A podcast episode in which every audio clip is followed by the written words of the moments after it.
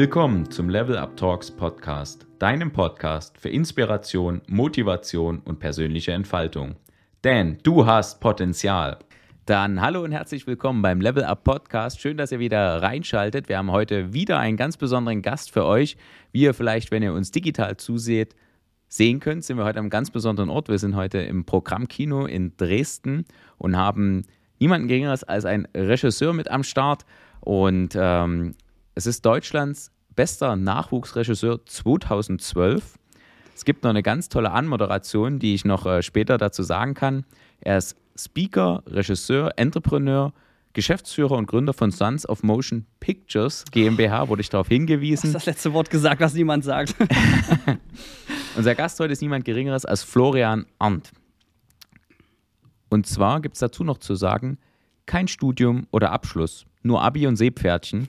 Heute aber 44 feste Mitarbeiter auf 700 Quadratmeter und 55 Filmpreisen und macht über 3 Millionen Euro Umsatz mit Filmen. Herzlich willkommen. Schön, dass ich hier sein darf. Danke. Sehr gerne. Was ich heute gerne von dir wissen möchte, ist, wie wird man von einer Filmbande zur Filmagentur in dieser Größe zwischen Imagefilm für Oschatz und Wirecard? Das wird sehr interessant. Danke, dass du dir die Zeit genommen hast, dass du heute da bist. Da hast du dir gleich zwei gute Beispiele rausgesucht. Ähm, ja, in der Tat war Oschatz ein großer Meilenstein in meinem Filmschaffen, kein Witz. Also das war ähm, 2017 so der Film, der uns ähm, zum Durchbruch verholfen hat, äh, dass wir auch internationale Filmpreise gewinnen durften. Unter anderem die Golden Victoria in Wien, wo eben auch Siemens und BMW nominiert war, aber ausgerechnet Oschatz hat ähm, bestimmt mit einer Null weniger im Budget dort dann unerwartet den Hauptpreis seiner Kategorie mit nach Hause nehmen dürfen. Und äh, so sind wir dann auch irgendwie über Umwege an Wirecard geraten, äh, als sie noch äh, seriös und im DAX waren. Und ähm, ja, wir haben die letzte offizielle Werbespot-Kampagne von Wirecard produziert, auch mit Dr. Braun zusammen. Und dann waren wir zwei Monate vor der Insolvenzmasse. Das war haarscharf, weil da ging es um eine Viertelmillion, sonst wäre ich wahrscheinlich heute nicht so gut gelaunt hier oder gar nicht hier, je nachdem. Ähm, haben wir nochmal Glück gehabt, ja, ein guter Segen. Kam dann aber nicht zur Ausstrahlung, aber dazu gibt es noch eine lustige Anekdote. Warum doch? Ganz interessant. Aber es gibt ganz, ganz viele Geschichten. Also da habe ich mich auch heute auf diesen Gast besonders gefreut. Es gibt ganz, ganz viele Geschichten, weil wir hier wirklich ganz nah dran sind ähm, an der professionellen Hollywood-Welt in Deutschland und warum wir so trotzdem Lollywood in Deutschland, was es damit auf sich hat und wo dort die, die Grenzen in dieser Thematik liegen. Da gibt es ganz, ganz viel zu erzählen. Aber trotzdem beginnen wir standardgemäß immer mit unserem ersten Teil und das ist quasi der Rückblick im Leben eines Regisseurs, eines Selfmade-Mans mit viel Talenten, mit vielen lustigen Anekdoten. Ich kann es jetzt gar nicht alles schon raushauen, weil ich sonst den, den, äh, den Leitfaden verliere. Ich würde gerne erstmal anfangen. Florian, wo kommst du her? Welche Erziehung hast du genossen? Was hast du für ein Elternhaus genossen? Waren dort schon Künstler, Filmemacher am Start, äh, Unternehmer? Was ist so deine Geschichte? Gute Frage. Dann oute ich mich gleich zu Beginn als Thüringer. Ähm, ich komme aus Mühlhausen, der ja, Stadt so ziemlich in der Mitte Deutschlands. Ähm, so, da bin ich groß geworden und ähm, 92 fürs Protokoll. also, und meine Eltern sind tatsächlich beide äh, ganz solide Angestellte, ähm, haben vernünftige Berufe. Also meine Mutter ist, in der, äh, ist Heilpädagogin und arbeitet jetzt, glaube ich, auch in der Förderschule. Und äh, mein Vater arbeitet in der Produktion, war, glaube ich, mal Lkw-Fahrer im Bergbau und also so richtig, äh, auch mit den Händen, so richtige Arbeit, nicht das, was ich jetzt äh, mache sozusagen. Und in der Tat äh, weiß ich auch nicht, wo es hergekommen ist. Also die Frage, warum Film, hat sich bei mir nicht so richtig gestellt, weil mit elf wusste ich, dass ich unbedingt ähm, Filmemacher sein möchte. Habe mich gefragt, welchen Bereich, weil der ist ja sehr groß. Ne? Man kann ja vom Cutter oder Cutterin bis hin zur Kamera und Co. sind es ja unglaublich viele verschiedene Berufe, die zusammenkommen. Und mit 14 dachte ich dann, ah, okay, Regie ist alles und nichts. Das, oder die Summe der Einzelteile, so könnte man auch sagen. Und da habe ich mich dann festgelegt. Und dann wusste ich auch schon, dass ich nicht in Mühlhausen bleiben kann, weil da ist halt viel nichts. Allen voran auch in der Filmwelt ist da ganz viel nichts. Und deswegen äh, hatte ich die Sorge, dass ich nach Berlin muss, um davon leben zu können. Genau, aber dazu ist es dann doch nicht gekommen. Das heißt, mit elf war das erste Mal für, oder war für dich sattelfest, Film wird's? Naja, sagen wir so, mein Bruder hat eine Kamera geliehen, mein kleiner Bruder, und wir haben dann den ultimativen Katastrophenfilm gedreht, der den perfekten Titel hat, weil genau das war der. Das waren, ja, ähm, zwölf Minuten. Also es war so eine Mischung aus Detektivfilms, bisschen Splatter, aber auch, äh, ja, ganz viel ganz viel Unfug und äh, nichts Sinnvolles. Da hat man noch live vor der Kamera gesungen und fand das noch nicht peinlich, sondern erst zwei Jahre später. Und äh, das ist dann irgendwie eskaliert. Also sprich, ich äh, war einfach angefixt vom Filmmachen und mein Bruder, der hat dann noch die Kurve gekriegt. Der ist heute Elektriker und macht also auch was ganz Solides. Und ähm, äh, ich bin auch drauf hängen geblieben und hatte dann, ich glaube, mit 14 den ersten Langfilm produziert. Wobei Langfilm ist jetzt ein großes Wort, weil, also rein Definition, er war lang. Es waren 90 Minuten. Allerdings äh, zur Premiere, die wir dann mit ähm, vielen äh, Schülern ähm, und Freunden eben produziert hatten. Also wir waren zur höchsten Zeit 60 Jugendliche aus Mühlhausen, weil man muss ja da auch irgendwas machen, weil so viel, wie gesagt, ist da nicht. Und das ähm, hat dann dazu geführt, dass wir die Sommerferien genutzt haben, um Spielfilme zu drehen. Also ähnlich wie Tatort, also auch 25 Drehtage. Also was heißt ähnlich? Also theoretisch ähnlich, aber praktisch natürlich genau das Gegenteil. Äh, denn zur Premiere, da kamen dann 100 Leute und da ist auch einer eingeschlafen. Auch völlig zu Recht, muss man im Nachhinein sagen. Also erstaunlich, dass der Rest so gut durchgehalten hat. Geld dafür bezahlt hat, sich das anzugucken. Das ist für mich heute im Nachhinein unvorstellbar. Aber äh, hat dazu geführt, dass ähm, der Film auch äh, gar nicht bis zum Schluss gelaufen ist, weil es gab ein technisches Problem auf einer DVD. Wer das weiß, passt nicht so viel rauf. Und unser Film hatte nur 80 Minuten live vor Publikum. Die letzten 10 Minuten haben nicht mehr stattgefunden, weil die nicht auf die DVD gepasst haben und wir haben es aber erst zur Premiere gemerkt und ähm, war aber im Nachhinein gar, also war gar kein Problem, auch währenddessen nicht, weil es ging ja nur darum, die Geschichte zu erzählen. Und da bin ich dann halt vor und habe kurz noch das Ende erzählt, weil man konnte die Leute jetzt nicht nach Hause schicken, ohne dass sie das Ende nicht kennen.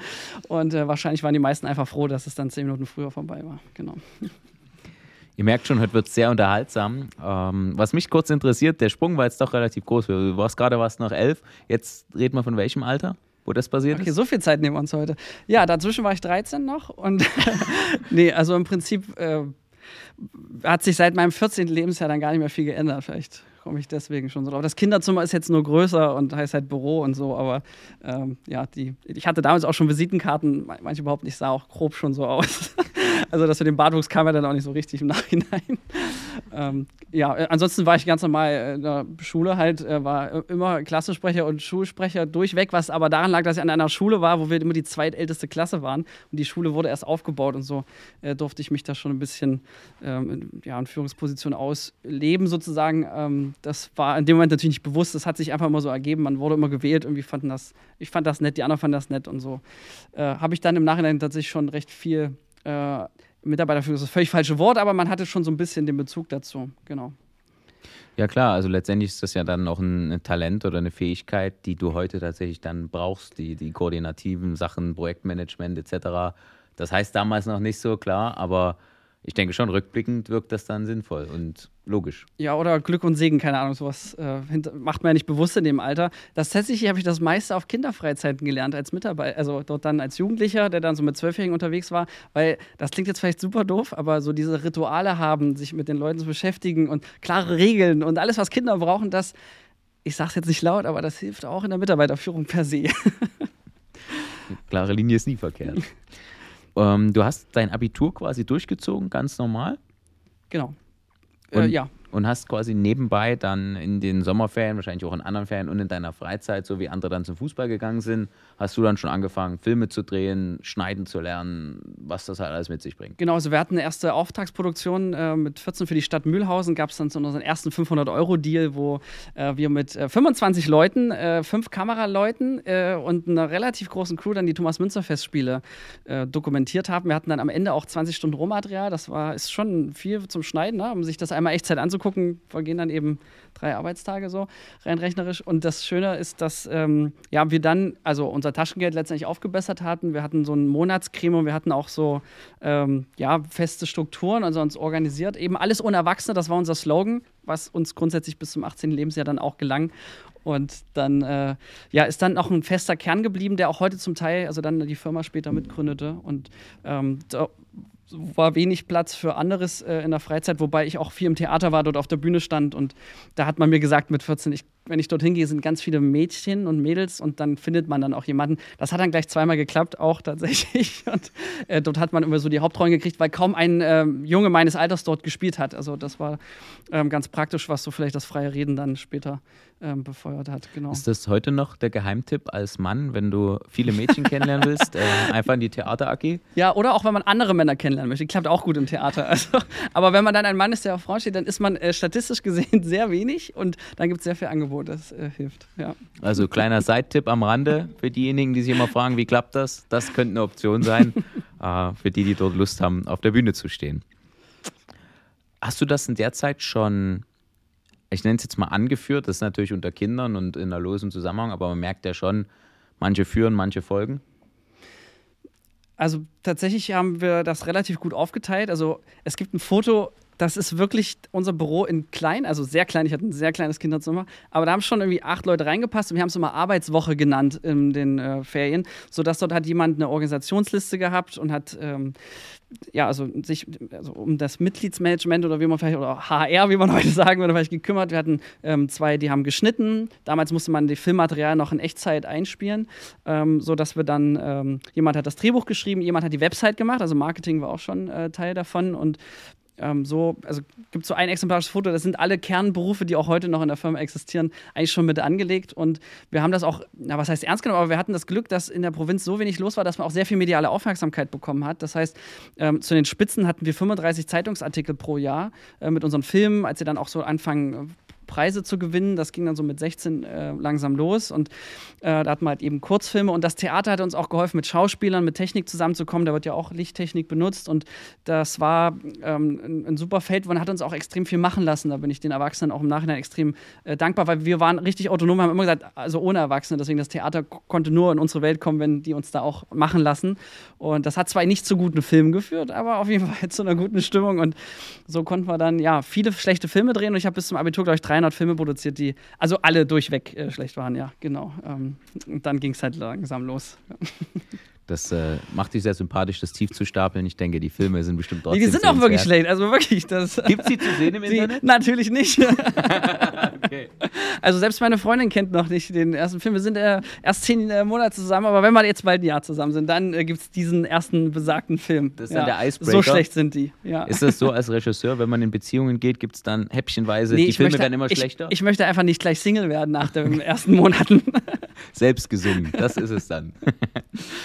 Woher hast du das Wissen genommen, die Kompetenz? Also trotzdem eine Gruppe zu führen und sowas? Also du hast das aus den Jugendfreizeiten hast genannt, da hast du wahrscheinlich von Älteren dann abgeschaut, oder? Ja, und man hatte so eine Jugendleiterkarte, hieß es. Also ich äh, war dort viel auch in der evangelischen Kirche ähm, aktiv und dort, ähm, ja, war das, also hat man so ein paar Grundsachen gelernt. Ansonsten ist halt wie alles irgendwie Learning by Doing. Was das Filmwissen angeht, das ist einfach kostenlos im Internet. Also auf YouTube, ähm, da lernen auch heute noch unsere Heads von Zwölfjährigen, wie äh, die Programme funktionieren.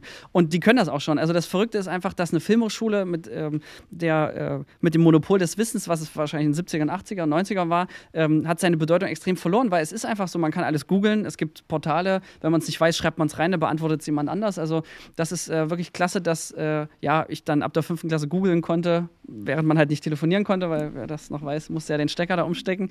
Aber so hat man dann einfach peu à peu alles ähm, ja, ergoogelt. YouTube einfach größte Wissensplattform der Welt. Ähm, und natürlich äh, Learning by Doing, ganz, ganz klar. Also man hat einfach jeden Fehler zwei, dreimal gemacht und dann äh, ging es dann irgendwann. 300 Filme ist ja wirklich auch eine, eine krass große Anzahl, muss ja erstmal fertig werden.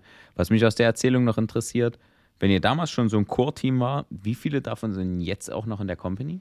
Also in der Gründung waren dann vier mit mir mitgezählt. Also äh, die anderen hatten keinen Bock oder haben die sich nicht qualifiziert? Ja, die haben, also einer davon ist dann auch noch, hat äh, das Ingenieurwesen studiert und arbeitet heute bei Porsche und ist da, glaube ich, auch ganz happy. Hier in Dresden übrigens auch studiert. Und ähm, es ist so, dass die ähm, sich nach dem Abitur wurde es natürlich dann dünner, die Reihen, sage ich mal. Ich habe auch immer mit vielen Leuten zusammengearbeitet, die älter waren als ich. Ich weiß also waren meistens so zwei Jahre älter, deswegen wurde unsere Gruppe schon kleiner, als ich dann noch Abitur gemacht hatte. Und es gab so einen Moment, dass äh, in meinem 16. Lebensjahr hatten wir einen äh, Kurzfilm, der hieß Mindbreak.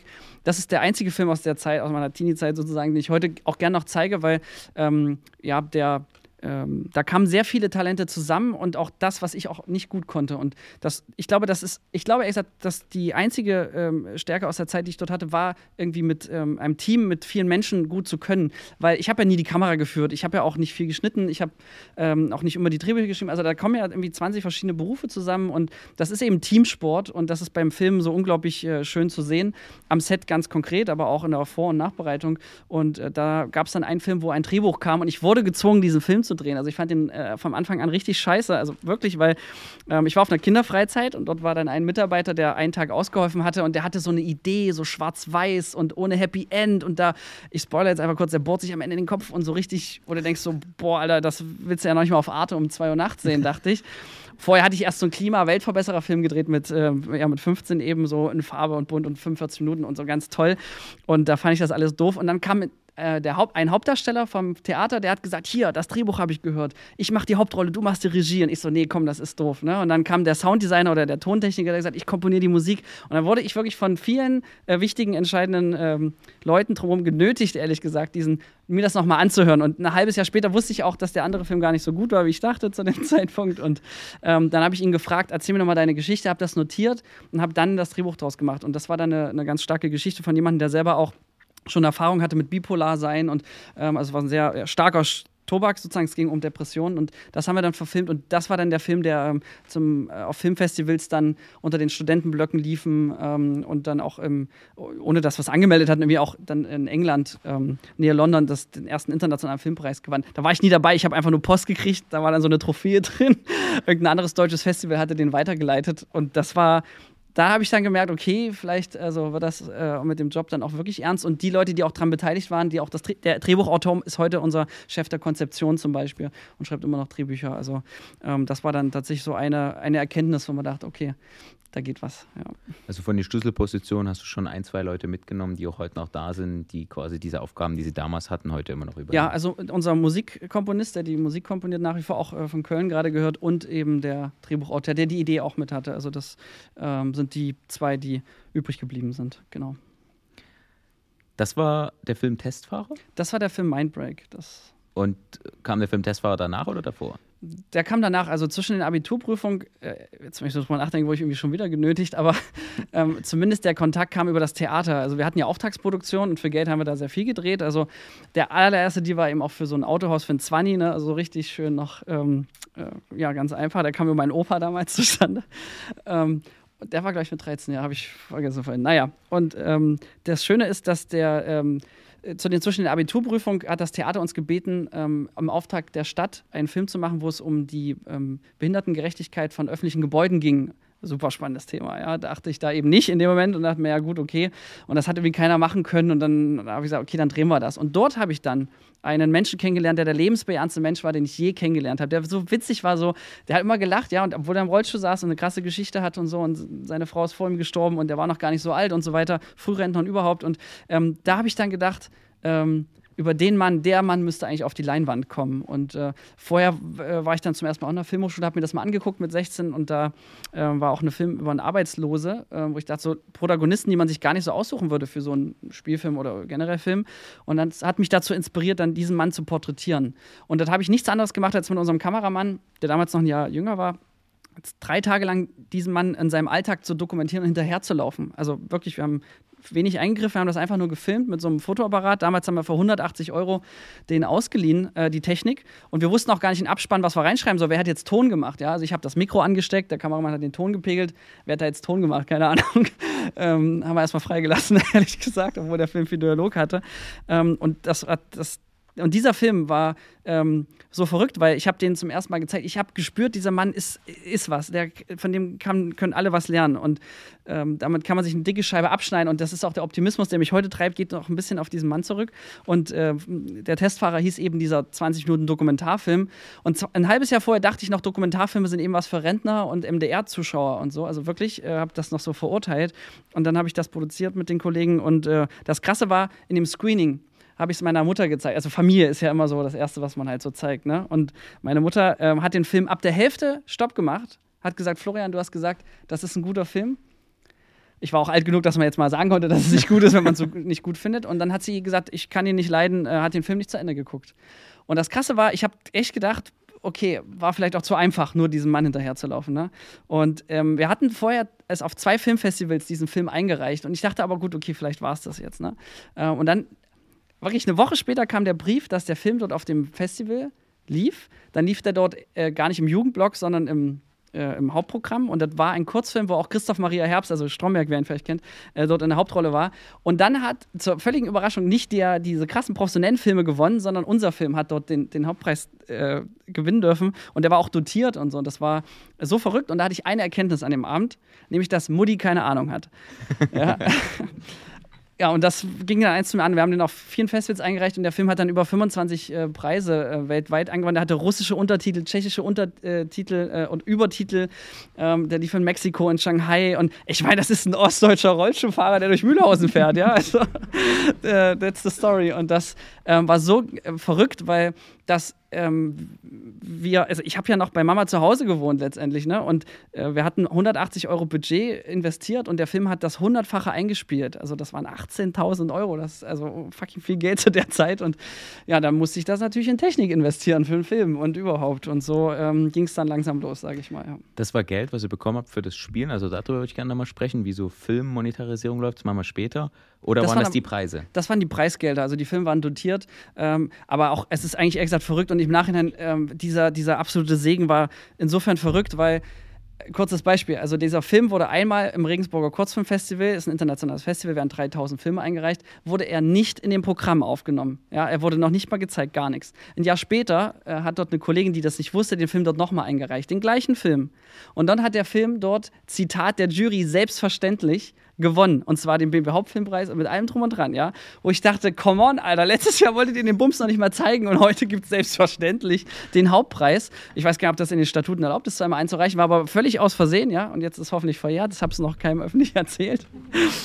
Ähm, und da habe ich gemerkt, okay, und ich saß später auch in sehr vielen Filmjuries und habe einfach festgestellt, ob ein Film gewinnt oder nicht, ist echt unglaublich viel Glückssache. Das hängt voll davon ab, welche Leute da sitzen, welcher Film lief vorher, wie gut bist du drauf. Also ich habe dort Filme auch gesehen, die liefen ja in vielen Festivals, ne? Und dann hast du den einmal fandst du richtig geil, zwei Wochen später in Landshut hast du ihn gesehen, dachte man, oh, der war aber richtig doof. Also es ist wirklich äh, immer ein bisschen Glückssache, ähm, außer beim Publikumspreis. Ich glaube, das ist was, ähm, wenn viele abstimmen, dann scheint es in der Masse.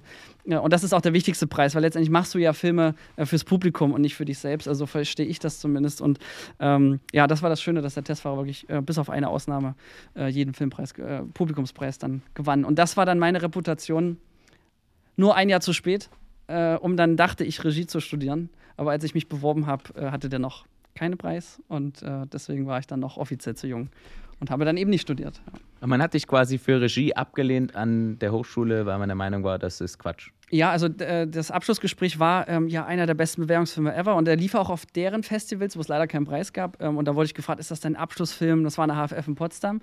Und dann hieß es so, nein, das ist mein Bewerbungsfilm. Und in zwei Wochen bin ich wieder hier und dann möchte ich äh, hier dann anfangen, ne, mit 19. Man muss aber wissen, im Schnitt fängt man mit 24 an. Im Regiestudium oft bewirbt man sich auch zweimal, um zu zeigen, dass man wirklich dranbleibt, ähm, dass man auch schon eine Künstlerpersönlichkeit ist und so. Und äh, die Absage war aber wirklich krass, deswegen ich mache da jeden Mut, der dort auch abgesagt wurde, weil es hieß, Zitat, Herr Arndt, lassen Sie mehr Dreck in Ihr Leben. Ja, kurzer Funfact, ich trinke keinen Alkohol, keinen Kaffee, ich kiffe nicht rauchen, ich bin kein richtiger Regisseur, was das angeht, ja.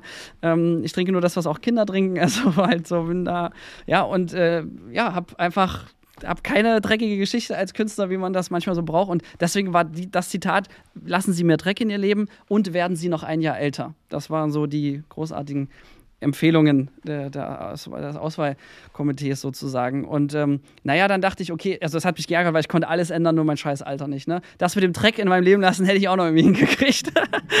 Aber ich weiß, ähm, das war auch das erste und einzige Mal, ähm, als ich ähm, überhaupt mal dann wirklich von dieser äh, Ansage ähm, war ich dann noch in Ludwigsburg nominiert. Das ist so Europas beste Filmhochschule, auch für Regie. Ähm, und man musste an dem Wochenende danach, das war mal parallel, äh, musste man einen Bewerbungsfilm drehen zum Thema Das Leben ist schön. Und ehrlich gesagt, nach dieser Bewerbungswoche konnte ich alles drehen. Und wahrscheinlich auch, das Leben ist schlecht, hätte ich auch sehr gut verfilmen können. Aber nicht das Leben ist schön. Und dann habe ich äh, beschlossen, nachdem ich auch schon mein Vorstellungsgespräch per Skype hatte, mit so einem älteren Herrn, der die Einstiegsfrage war, 92 geboren, mhm, Herr Arndt, ja, sind Sie noch sehr jung. Na, wie wollen Sie das denn kompensieren für so ein Studium, ne? Und ich dachte, bin ich witzig, gell? Sag ich, naja, meine Freundin, die ist sieben Jahre älter. Ich glaube, das kompensiert das ganz gut. Ne? So, keiner gelacht. äh, war schwierig. Dann äh, ging es auch um welche Filme man gut findet. Dann habe ich extra, ich habe ewig gesucht, um aus dieser Hochschule noch einen Film zu finden, äh, der auch dort produziert wurde, den ich gut finde und so. Und habe das erwähnt mit dem weinenden Kamel und so. Kannte der nicht, obwohl das, er gesagt, 400.000 Zuschauer äh, hatte. Äh, das ist in Deutschland 400.000 Zuschauer in einem deutschen Dokumentarfilm im Kino. Das ist einer der Rekorde. Aber muss man nicht kennen als äh, Professor dort scheinbar. Ähm, und dann habe ich eben festgestellt, dass ich äh, lieber zu einem anderen Filmfestival gehe ähm, statt zu diesem Bewerbungs-Zweitphase äh, sozusagen mit diesem Bewerbungsfilm, weil ja, und dort haben wir dann auch wieder einen Preis gewonnen und da dachte ich, okay, come on. Und das Schöne ist, ich wollte eigentlich nur ein Jahr überbrücken, dann eben ähm, äh, und habe dann gearbeitet bei einer Werbeagentur und habe dort die Filmabteilung mit aufgebaut in äh, Leipzig eben. Und dann hat sich plötzlich einer meiner ganz großen Regie-Idole, der an der HFF Potsdam studiert hat, auf meine Stelle beworben. Und dann dachte ich, hä, wieso das denn? Kurze Zwischenfazit, der hat 100 Filmpreise gewonnen für einen Film. Also, ne, so. Ähm, und dann dachte ich, wie, wie kann das sein? Ne? Und dann habe ich festgestellt auf den Festivals, dass es sehr viele talentierte Regisseure gibt, die sehr viel arbeitsloser sind als ich.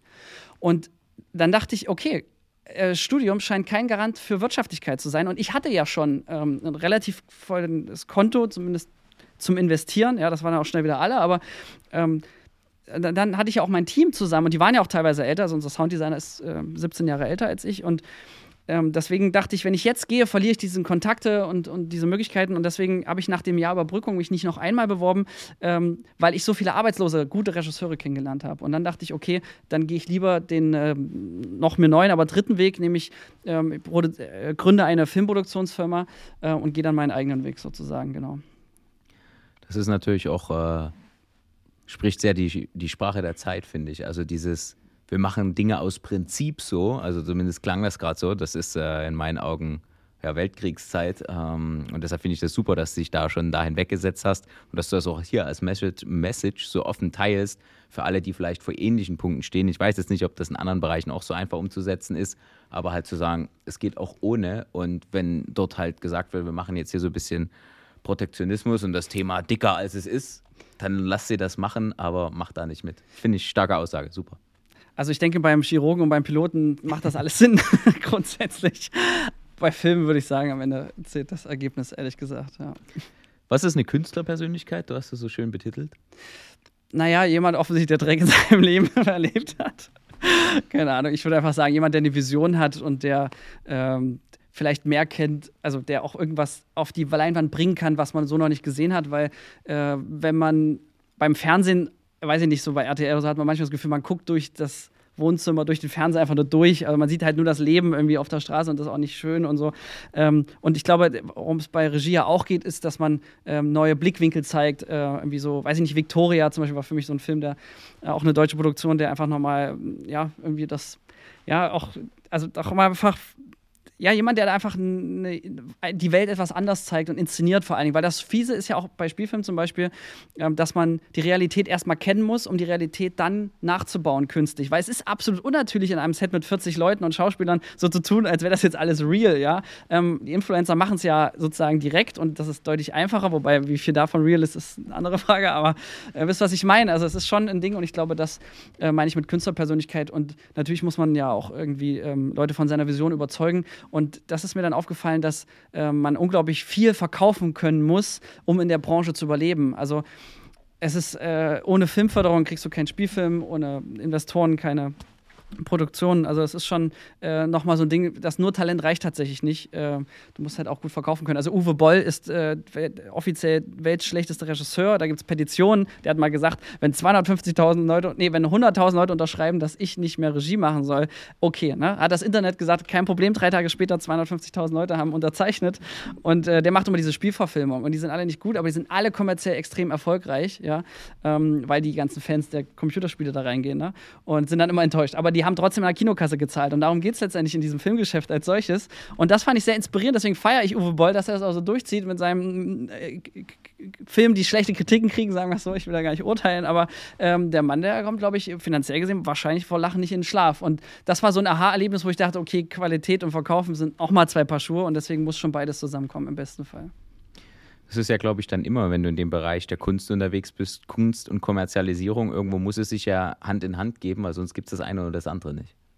Ja, und Edeka hat einfach die Branche zum Beispiel auch aus dem Werbefilm extrem revolutioniert, ja. Das ist plötzlich ein Weihnachtsfilm, ist eine Werbung. Ja, also als ich den Opa gesehen habe, der seinen Tod da inszeniert hat, äh, statistisch gesehen kennt ihr diesen Film womöglich, ja. Ähm, zumindest haben ihn 68 Millionen Menschen gesehen. Ähm, das ist, äh, war so der riesen Gamechanger, auch für mich ähm, als Regisseur, weil ich festgestellt habe, dass Werbung plötzlich ähm, extrem künstlerisch sein muss, um gesehen zu werden. Und zwar, du guckst dir das freiwillig an, ja, da zahlst du nicht mal, also die Firma zahlt euch mal Geld dafür, dass diese äh, Millionen Leute sich das anschauen. Und das fand ich so toll, dass plötzlich Inhalt, Content ähm, äh, gewürdigt wird vom Publikum und damit eben Reichweite äh, kriegt. Und das ist das Schöne. Am Ende geht es nur um schöne Geschichten, um, um Qualität. Und das feiere ich so extrem. Und deswegen bin ich da auch heute in der Werbung äh, nach wie vor sehr, sehr glücklich. Auch wenn ich sehr viele Kollegen kenne, die sagen, naja, ich mache das Kommerzielle, um dann meine Kunst zu finanzieren, weil das sind ja zwei Paar Schuhe. Mag schon sein, dass das Endprodukt ein anderes ist und so, aber das finde ich A, halbherzig und, und B, ist es ein bisschen unfair, weil ehrlich gesagt, äh, guckt euch Oschatz an. ja, es ist ein Imagefilm für die Stadt, aber das haben sich 44.000 Leute und in Oschatz wohnen nur 15.000 Leute innerhalb von zwei Tagen auf Facebook angeguckt. Also, äh, und die hatten, also ja, das, das waren so ein paar Momente, wo ich dachte, ach, äh, da geht was. Ja. Da geht was, das ist auch eine schöne Überleitung. Ich würde gerne ähm, zu den Suns kommen, wie du sie liebevoll nennst. Suns of Motion Pictures GmbH. Das wurde mir mehrfach im Vorgespräch nahegelegt, dass das Pictures oft verloren geht, aber ein Teil der Sache ist. Deshalb betone ich das gerne nochmal. Wann war es soweit und wie kommt es zu dem Namen? Also der Name hat äh, anderthalb Jahre in Anspruch genommen. Das war ein langer, aber schwieriger, schlimmer Prozess, der teilweise sogar demokratisch verlief. Und äh, wir haben echt Glück, dass das so geworden ist. Ähm, obwohl offensichtlich ein Name, ein Wort ist zu lang. Äh, der Mensch kann sich scheinbar drei Wörter merken. Äh, Pictures ist zu lang, aber wenn wir Sons of Motion sind, dann ist das halt eine völlig andere Bedeutung. Aber es gibt auf LinkedIn zum Beispiel mehr Einträge, also es gibt da viel, viel mehr Einträge und zwar um Faktor 90 Prozent zum falschen Namen als zum richtigen Namen. Deswegen haben wir jetzt ein neues Redesign bald, wo das Suns dick und fett geschrieben wird, das Off-Motion Pictures klein, damit das vielleicht klappt. Das. Mal gucken. ähm, ich fand das einfach, klang cool. Ich dachte, ähm, das klingt wie so eine Band. Und äh, es gab dieses Sons of Anarchy, war noch nicht so groß, weil wir haben uns zum Valentinstag 2014 gegründet. Also ist schon ein Weilchen her. Da muss man auch dazu sagen, ich komme aus Thüringen. Zu der Zeit gab es keinen Sexismus. Deswegen war ich mir zu dem Zeitpunkt nicht bewusst, dass das womöglich ein Problem sein könnte in Leipzig 2014. 21 zum Beispiel, äh, wenn man dann eben Sons sagt. Wir waren fünf Männer und äh, also Söhne war das bessere Wort, weil bis auf den einen waren ja im Prinzip auch alle sehr jung und ähm, deswegen war das das, was es ist. Und die Academy of Motion Pictures, die, die einen Oscar vergibt, äh, weil das ist mein großes, unser großes Lebensziel, ähm, den Oscar zu gewinnen. Also ja, nicht zum Spaß hier, also doch auch, aber ähm, eben um schöne Filme zu produzieren und deswegen äh, war das äh, der Namensgeber dann letztendlich auch dafür. Genau. Heute würde ich es womöglich etwas kürzer wählen, ja. Und früher hießen wir Filmfabrik Mühlhausen, das war so sehr regional, deswegen dachte ich, komm mal jetzt international und so. Wann war aber der Schritt, dass vorher hast du das wahrscheinlich als Einzelunternehmen geführt? Genau, ich war also mit 18, ich glaube, ich bin 18 geworden. An dem Tag war ich dann äh, beim Finanzamt und habe gesagt, so, äh, ich würde dann jetzt gerne offiziell Rechnung schreiben dürfen, ähm, weil es waren noch schon ein paar Projekte, die haben sich schon angestaut und ich habe denen gesagt, ich kann in einem Monat kann ich auch Rechnung stellen und so. Ähm, und dann äh, wurde ich, habe ich gesagt, hier, ich habe keine Ahnung, bitte helfen Sie mir. Und dann wurde das dann irgendwie ausgeführt, wobei die im Mühlhausen völlig überfordert war mit der Berufsbezeichnung, ähm, Regie und Regisseur. Das ähm, haben wir dann irgendwie ausgefüllt und ging dann auch. Ja. Dienstleistung, fertig. Ja, genau, irgendwie sowas. Und wie kam dann der Schritt, dass ihr gesagt habt, ihr macht jetzt eine, eine richtige Company draus, sage ich jetzt mal? Das war eine ganz pragmatische Überlegung. Also A, die Filmförderung vergab zu dem Zeitpunkt nur noch Förderung an ähm, GmbHs und nicht mal an Einzelpersonen. Ähm, kleiner Funfact, ich habe bis heute keine offizielle Filmförderung äh, erhalten können mit dieser GmbH.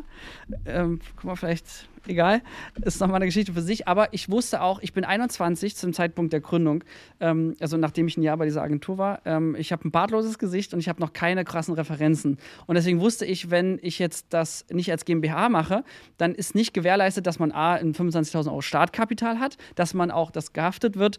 Ähm, und selber äh, fand ich das einfach äh, gut. Und die großen Filmfirmen wie ähm, ja, hier von Bully und Co., das sind auch alles GmbHs. Deswegen dachte ich ganz oder gar nicht, das ist schon so ein bisschen einer meiner Glaubenssätze. Und deswegen deswegen war das dann relativ zügig eindeutig, dass keine GBR wird, weil äh, das ist auch so, ja, ist einfach nicht, nicht das Gleiche und ähm, die Großen haben halt das. Und deswegen war das im Geschäftsleben, habe ich das schon mitbekommen, dass eine GmbH diesen Vorteil, diesen Trust, denn ich hätte als 21-Jähriger das eben nicht gekriegt, dass man den Seepferdchen hat, die nicht so überzeugt quasi. Ähm, und die GmbH hat das äh, gewährleistet, ja. Dafür warst du ja schon immer kreativ. Also, wenn man äh, Florian im Internet googelt und dann findet man ihn auch, aber mit einem anderen Geburtsdatum. Tatsächlich. Du hast doch deinen. Achso, ich habe alles gelöscht, genau. Wir haben alle äh, Geburtsdaten. Also, das war eine Maßnahme ganz zu Beginn. Alles, wo mein Geburtsdatum raus, ja, aus Facebook und so weiter raus, weil das war nicht förderlich, das war nicht gut für den Verkauf. Ich habe äh, Fotos nur noch ausgewählt, wo ich müde und fertig aussah, damit ich etwas älter wirkte. Also auch mit Licht, da kann man ja auch viel machen und so. Und ähm, es wurde äh, generell, wenn das Telefon geklingelt hat in der Firma, wir waren ja nur, also. Ähm, unser Sounddesigner, der etwas älter war, wir hatten noch einen Kameramann und eine, ganz zu Beginn und eine Praktikant, äh, eine Praktikantin, genau. Und ähm, das heißt, ich bin nie ans Telefon gegangen, damit immer so dieses, ah, der Geschäftsführer, ich schaue mal, ob er Zeit für sie hat. Ja, kleinen Moment mal, ich verbinde sie so. Ähm, und dieses Spiel haben wir ein bisschen gespielt, weil im Theater habe ich eins gelernt, den König spielen immer die anderen. Das heißt, ne, wenn du dich hinstellst, oh, ich bin hier Chef, bla bla bla und so, nee, du bist Chef, wenn die anderen dir den Platz frei machen, wenn du in den Meetingraum kommst. Ja? Also dieses Prinzip in der Inszenierung habe ich in der Regie schon verstanden und deswegen war mir klar, wir müssen das ganz viel kompensieren. Wir haben alle Urkunden, die der Testfahrer gewonnen hat und Mindbreak, waren an der Wand. Das heißt, wir hatten so ein Eckbüro mit 60 Quadratmetern. Da war es auch sehr kalt im Winter, da hatten wir dann noch so Heizer hingestellt für die Praktikantin und so. Ähm, und die, äh, ja, war dann auch so, dass man auch nicht selber die Tür aufmachen muss, sondern nein, das macht dann sozusagen das Vorzimmer in Anführungszeichen, ja, und sagt, kleinen Moment, setz dich schon mal mal so einen Kaffee. Der Herr Ahn kommt gleich zu Ihnen. Da bin ich diese kleine Tre Treppe, das waren halt drei Stufen, halt von oben runter gegangen. Ich gesagt, ach, schön, dass Sie da sind und so. Und dann haben wir die Termine gehabt. Die waren am Anfang auch immer mit unserem Sounddesigner, weil der hatte das äh, Privileg eines Bartes, ja, und eines seriösen Alters. Deswegen, wenn ich dann nächstes Jahr 30 werde, freue ich mich drauf auf ein seriöses Alter, weil das ist gut, auch für den Trust so allgemein. Und dann äh, war er immer der Gesprächspartner und wir haben zum Beispiel für den Fraunhofer 2014 dann zum ersten Auslandsdreh haben können.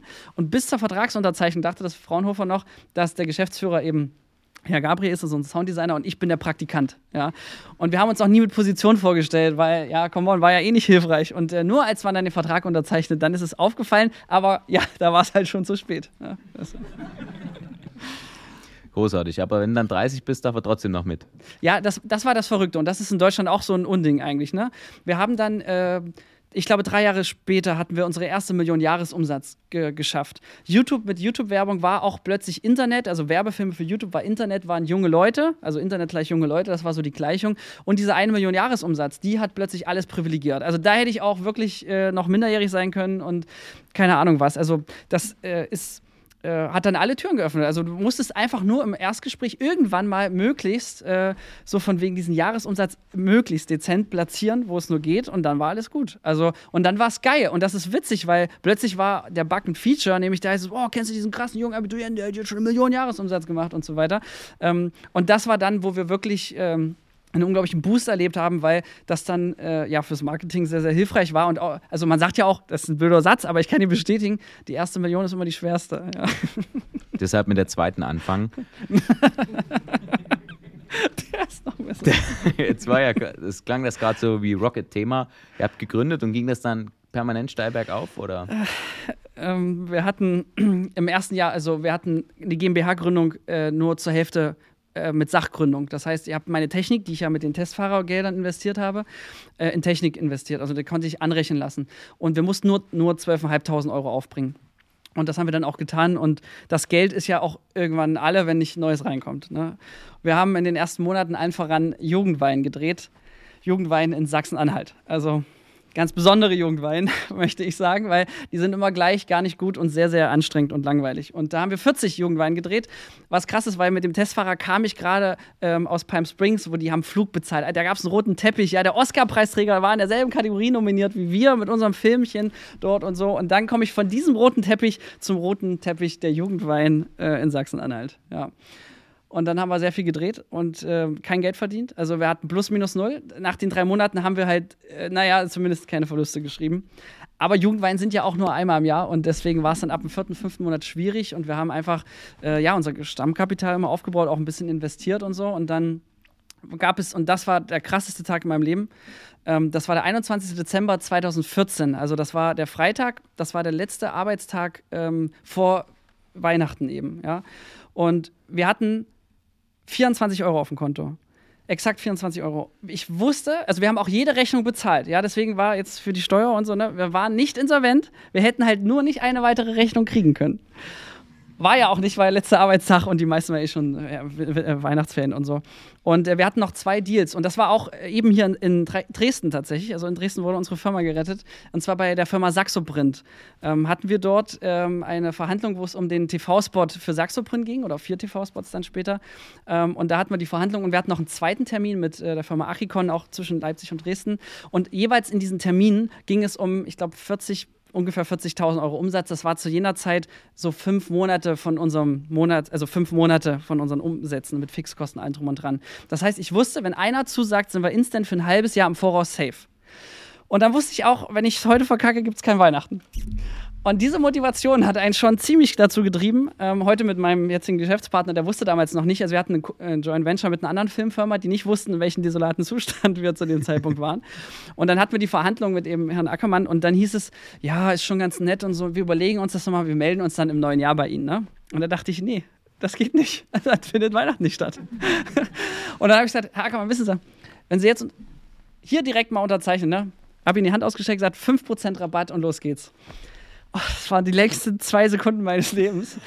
Aber Herr Ackermann ist aufgestanden und hat gesagt, das gilt unter Geschäftsleuten. Herr Arndt, wir haben einen Deal äh, hier unterzeugen. Und äh, neben mir saß ja auch der Kollege, der Jura studiert hat. Also das war alles safe und das war wirklich der Befreiungsschlag. Und das Geile ist, dass der Nachmittagstermin, den wir dann auch nochmal hatten für Akikon, der hat auch geklappt. Und so, dass wir instant, und das war krass, ja, wir waren quasi von voll, von voll kurz vor der Insolvenz zu extrem privilegiert. Wir hatten plötzlich Liquidität für ein Jahr im Voraus. Und das war natürlich mega. Also nicht nur krasser Kontrast, sondern es war auch einfach gut, weil ich konnte A, wieder schlafen. ähm, Im ersten Jahr habe ich 90 Stunden die Woche gearbeitet. Du musst einfach Gas geben. Und dieser Mindestlohn, der zum ersten, äh, ersten dann 2015 eingeführt wurde, glaube ich, war es, ne? Ähm, hat mich fertig gemacht, weil ich konnte mir selber gar kein Mindestlohn und auch nicht den Kollegen zahlen. Das heißt, ich war dann auch die ersten Monate auf 35 Stunden Basis angestellt bei uns als Geschäftsführer, damit das irgendwie ging. Aber dann konnte man es ja dann auch mit dem Deal auch langsam äh, legalisieren, sage ich mal. Und äh, ja, aber ist auch, ja, Mindestlohn zu dem Zeitpunkt war ich ziemlich scheiße, also aus den Gründen. Also ich wollte es ja selber nicht. Naja, jedenfalls äh, hat dann das dazu geführt, dass äh, wir investieren konnten. Wir konnten ähm, auch mehr Risiko eingehen in der Akquise. Und äh, das heißt, das Schöne war, von da an gingen dann die Zahlen krass schnell nach oben. Also wir hatten, äh, wie gesagt, in dem Jahr Verlust. In dem nächsten Jahr hatten wir, glaube ich, 25.000 Euro Gewinn. Und dann äh, gab es noch eine schöne äh, Fusion mit einer Animationsfilmfirma. Das waren die, mit denen wir damals zum ersten Mal zu tun hatten, äh, mit diesem Kunden. Und das war dann so ein Riesenmatch. Also wir waren damals sechs Leute, das war dann im dritten Geschäftsjahr. Die waren zehn Leute und dann sind wir zusammengegangen, 50-50. Ähm, das war damals dann die Pigmention Filmproduktion und das hat dann so extrem skaliert. Und ich war auch bereit, also meine Idee war einfach, äh, ich habe die Hälfte vom Doppelten in dieser Fusion. Die Hälfte vom Doppelten. Also weil wir haben ja gesagt 50-50, aber die Firmen waren gleich groß. Deswegen hat sich eigentlich nichts geändert. Ja. Und da war ich äh, ja, sehr offen auch dafür und äh, so ganz Open Source wie Linux so ein bisschen. Äh, das hat schon früher geklappt und da dann auch. Und das Schöne ist, dass daraus dann so eine Symbiose gewor geworden ist, dass der Umsicht dann nochmal verdoppelt hatte ähm, und der Gewinn dann auch verfünffacht. Also das war echt äh, ein krasser Gap.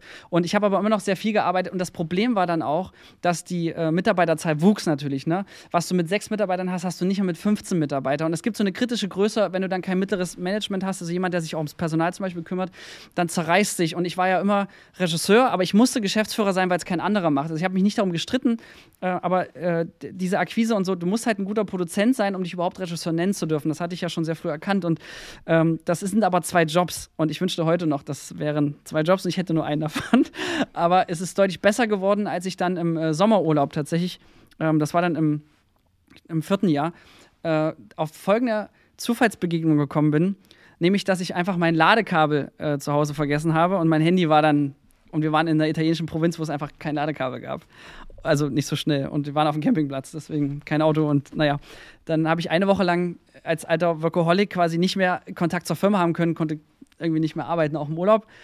Und das Krasse ist, nach einer Woche kam ich in eine nächstgrößere Stadt, Ausflug mit Bus und so, und dann habe ich noch ein Ladekabel gekauft. Und dann dachte ich mir aber, okay, es hat jetzt eine Woche geklappt, es ist, die leben noch alle, alles noch da dann soll es auch für die nächsten Wochen so klappen. Und dann habe ich äh, am letzten Urlaubstag am Strand eine Not-to-Do-Liste geschrieben. Nämlich, dass ich dachte, was muss ich, Florian Arndt, denn wirklich selber machen? Ja, ich, was, muss ich wirklich zu einer Messe gehen? Dachte ich mir, ey, mit meinem bartlosen Gesicht klappt eh nicht so gut, ja. Die anderen sind da viel prädestinierter und habe ganz viele, habe 80 Prozent meiner Aufgaben äh, aufgeschrieben, wo ich dachte, das können andere besser oder das tut nichts zur Sache. Und dann bin ich zurück aus dem Urlaub und habe mit vielen Kollegen gesprochen. Wir hatten ja dann auch Mitarbeiter, die auch schon mal zwei, drei Jahre bei uns gearbeitet haben. Am Anfang bist du halt ne, alleine, das ist halt so, da kannst du auch nicht viel abgeben. Und das Schöne ist, dass ich mit allen gesprochen habe und habe unter den Slogan You are the boss bei uns im Unternehmen eingeführt, dass jeder Geschäftsführerentscheidung treffen kann. Ja? Du willst jemanden einkaufen zu einer Summe, du findest das gut, dann mach. Ja? Wenn du dir unsicher bist, kannst du fragen. Und das Krasse ist, dass mit dieser Maßnahme ähm, wir unseren Umsatz verdreifacht und unseren Gewinn verfünffacht haben. Und ich habe die Hälfte an Zeit gearbeitet. Und die Mitarbeiter waren zufriedener. Und die Mitarbeiter haben mehr Geld verdient. Die Firma hat mehr Geld verdient. Und wir hatten eine Gewinnausschüttung von einer fucking halben Million dann am Ende. Und ich dachte, also nicht Gewinnausschüttung, sorry, äh, Vorsteuergewinn in dieser Firma dann. Ja, eine, eine, halbe Million. So. Das war einfach unfassbar. Ja. Und das war so die Erkenntnis, wo ich dachte, erstens, warum habe ich das nicht schon Jahre früher getan? Und dann dachte ich mir aber, krass, weil so ein äh, unter, mittelständisches Unternehmen ähm, ich sag mal so bis 200 Mitarbeiter, sind die Geschäftsführer immer die Flaschenhälse. Das sind immer die, die sind gestresst, die haben keine Zeit, die kommen nur kurz rein, die äh, ne, sind der Flaschenhals des Unternehmens. Und das ist eigentlich schön doof, weil du als Geschäftsführer dafür sorgen sollst, dass dein Unternehmen kein Flaschenhals ist. Und diese Erkenntnis hat mir dann dazu verholfen, also diese Zufallsentdeckung, so kam dieses Speakertum und Unternehmertum und dass man Geld dafür kriegt, das zu erzählen, kam so dann zufällig eher. Ähm, aber das war wirklich, das erste halbe Jahr hatte ich ein schlechtes Gewissen, weil ich dachte, es gibt's doch nicht, ich arbeite weniger, verdiene mehr. Ähm, und da habe ich aber nur mich dann wieder daran erinnert, dass man im Rudel das Mammut erlegt und dass es eben Teamarbeit ist. Und ich meine, ist doch viel, viel geiler, 24 Geschäftsführer zu haben, also so viele Leute waren wir damals, als ähm, nur zwei, also der Roman und ich eben von einer anderen Firma. Und äh, das war dann so ein richtig äh, äh schöner Wachstum. Und dann wurde es für mich auch wieder mit Work-Life-Balance und so diesen ganzen Sachen, die ja wichtig sind, dass man auch Zeit hat für eine Freundin und so Dinge. Genau, das äh, war dann, ja, dann nach dem vierten Jahr tatsächlich. Ich schöne, hoffe, das war nicht zu viel auf einmal. Schöne Überleitung. Also ihr merkt, der Florian redet auch gerne, den könnt ihr auch buchen. Also der erzählt auch lange über andere Sachen, was auch immer ihr wollt. Äh, er hat auf jeden Fall die unterhaltsame Art dazu, dass es nicht langweilig wird. Ähm, du hast jetzt viel vorweggegriffen, was ich dich eigentlich noch fragen wollte. Also Sorry. der zweite Standort war dann in Coburg, wenn ich das richtig verstanden habe. Ähm, heute gibt es drei Firmen. Was ist die dritte? Ähm, Fabrikfilm. Ähm, ich dachte, was einmal klappt mit Pigmentation, klappt vielleicht auch zweimal und wir haben noch einen Produzenten kennengelernt. Wir fusionieren jetzt aber ähm, im Oktober zu einer Firma unter der Marke Sons of Motion Pictures eben. Äh, die hat sich für mich glücklicherweise durchgesetzt, aber wir haben, waren pragmatisch die Firma, die mehr Reichweite hat und so ähm, und mehr Umsatz macht. Und sind jetzt eher eine Bewegbildagentur, die eben auch, die haben auch einen Fotografen und so, aber wir wissen, also wir haben das Portfolio ein bisschen erweitert und es ist alles rund um Film äh, nach wie vor. Und äh, die anderen Marken sind Vertriebsmarken, die wird es auch noch immer geben. Wir haben halt drei Webseiten, du bist halt bei Google dreimal auf Platz 1, wenn du Imagefilm Leipzig eingibst und so.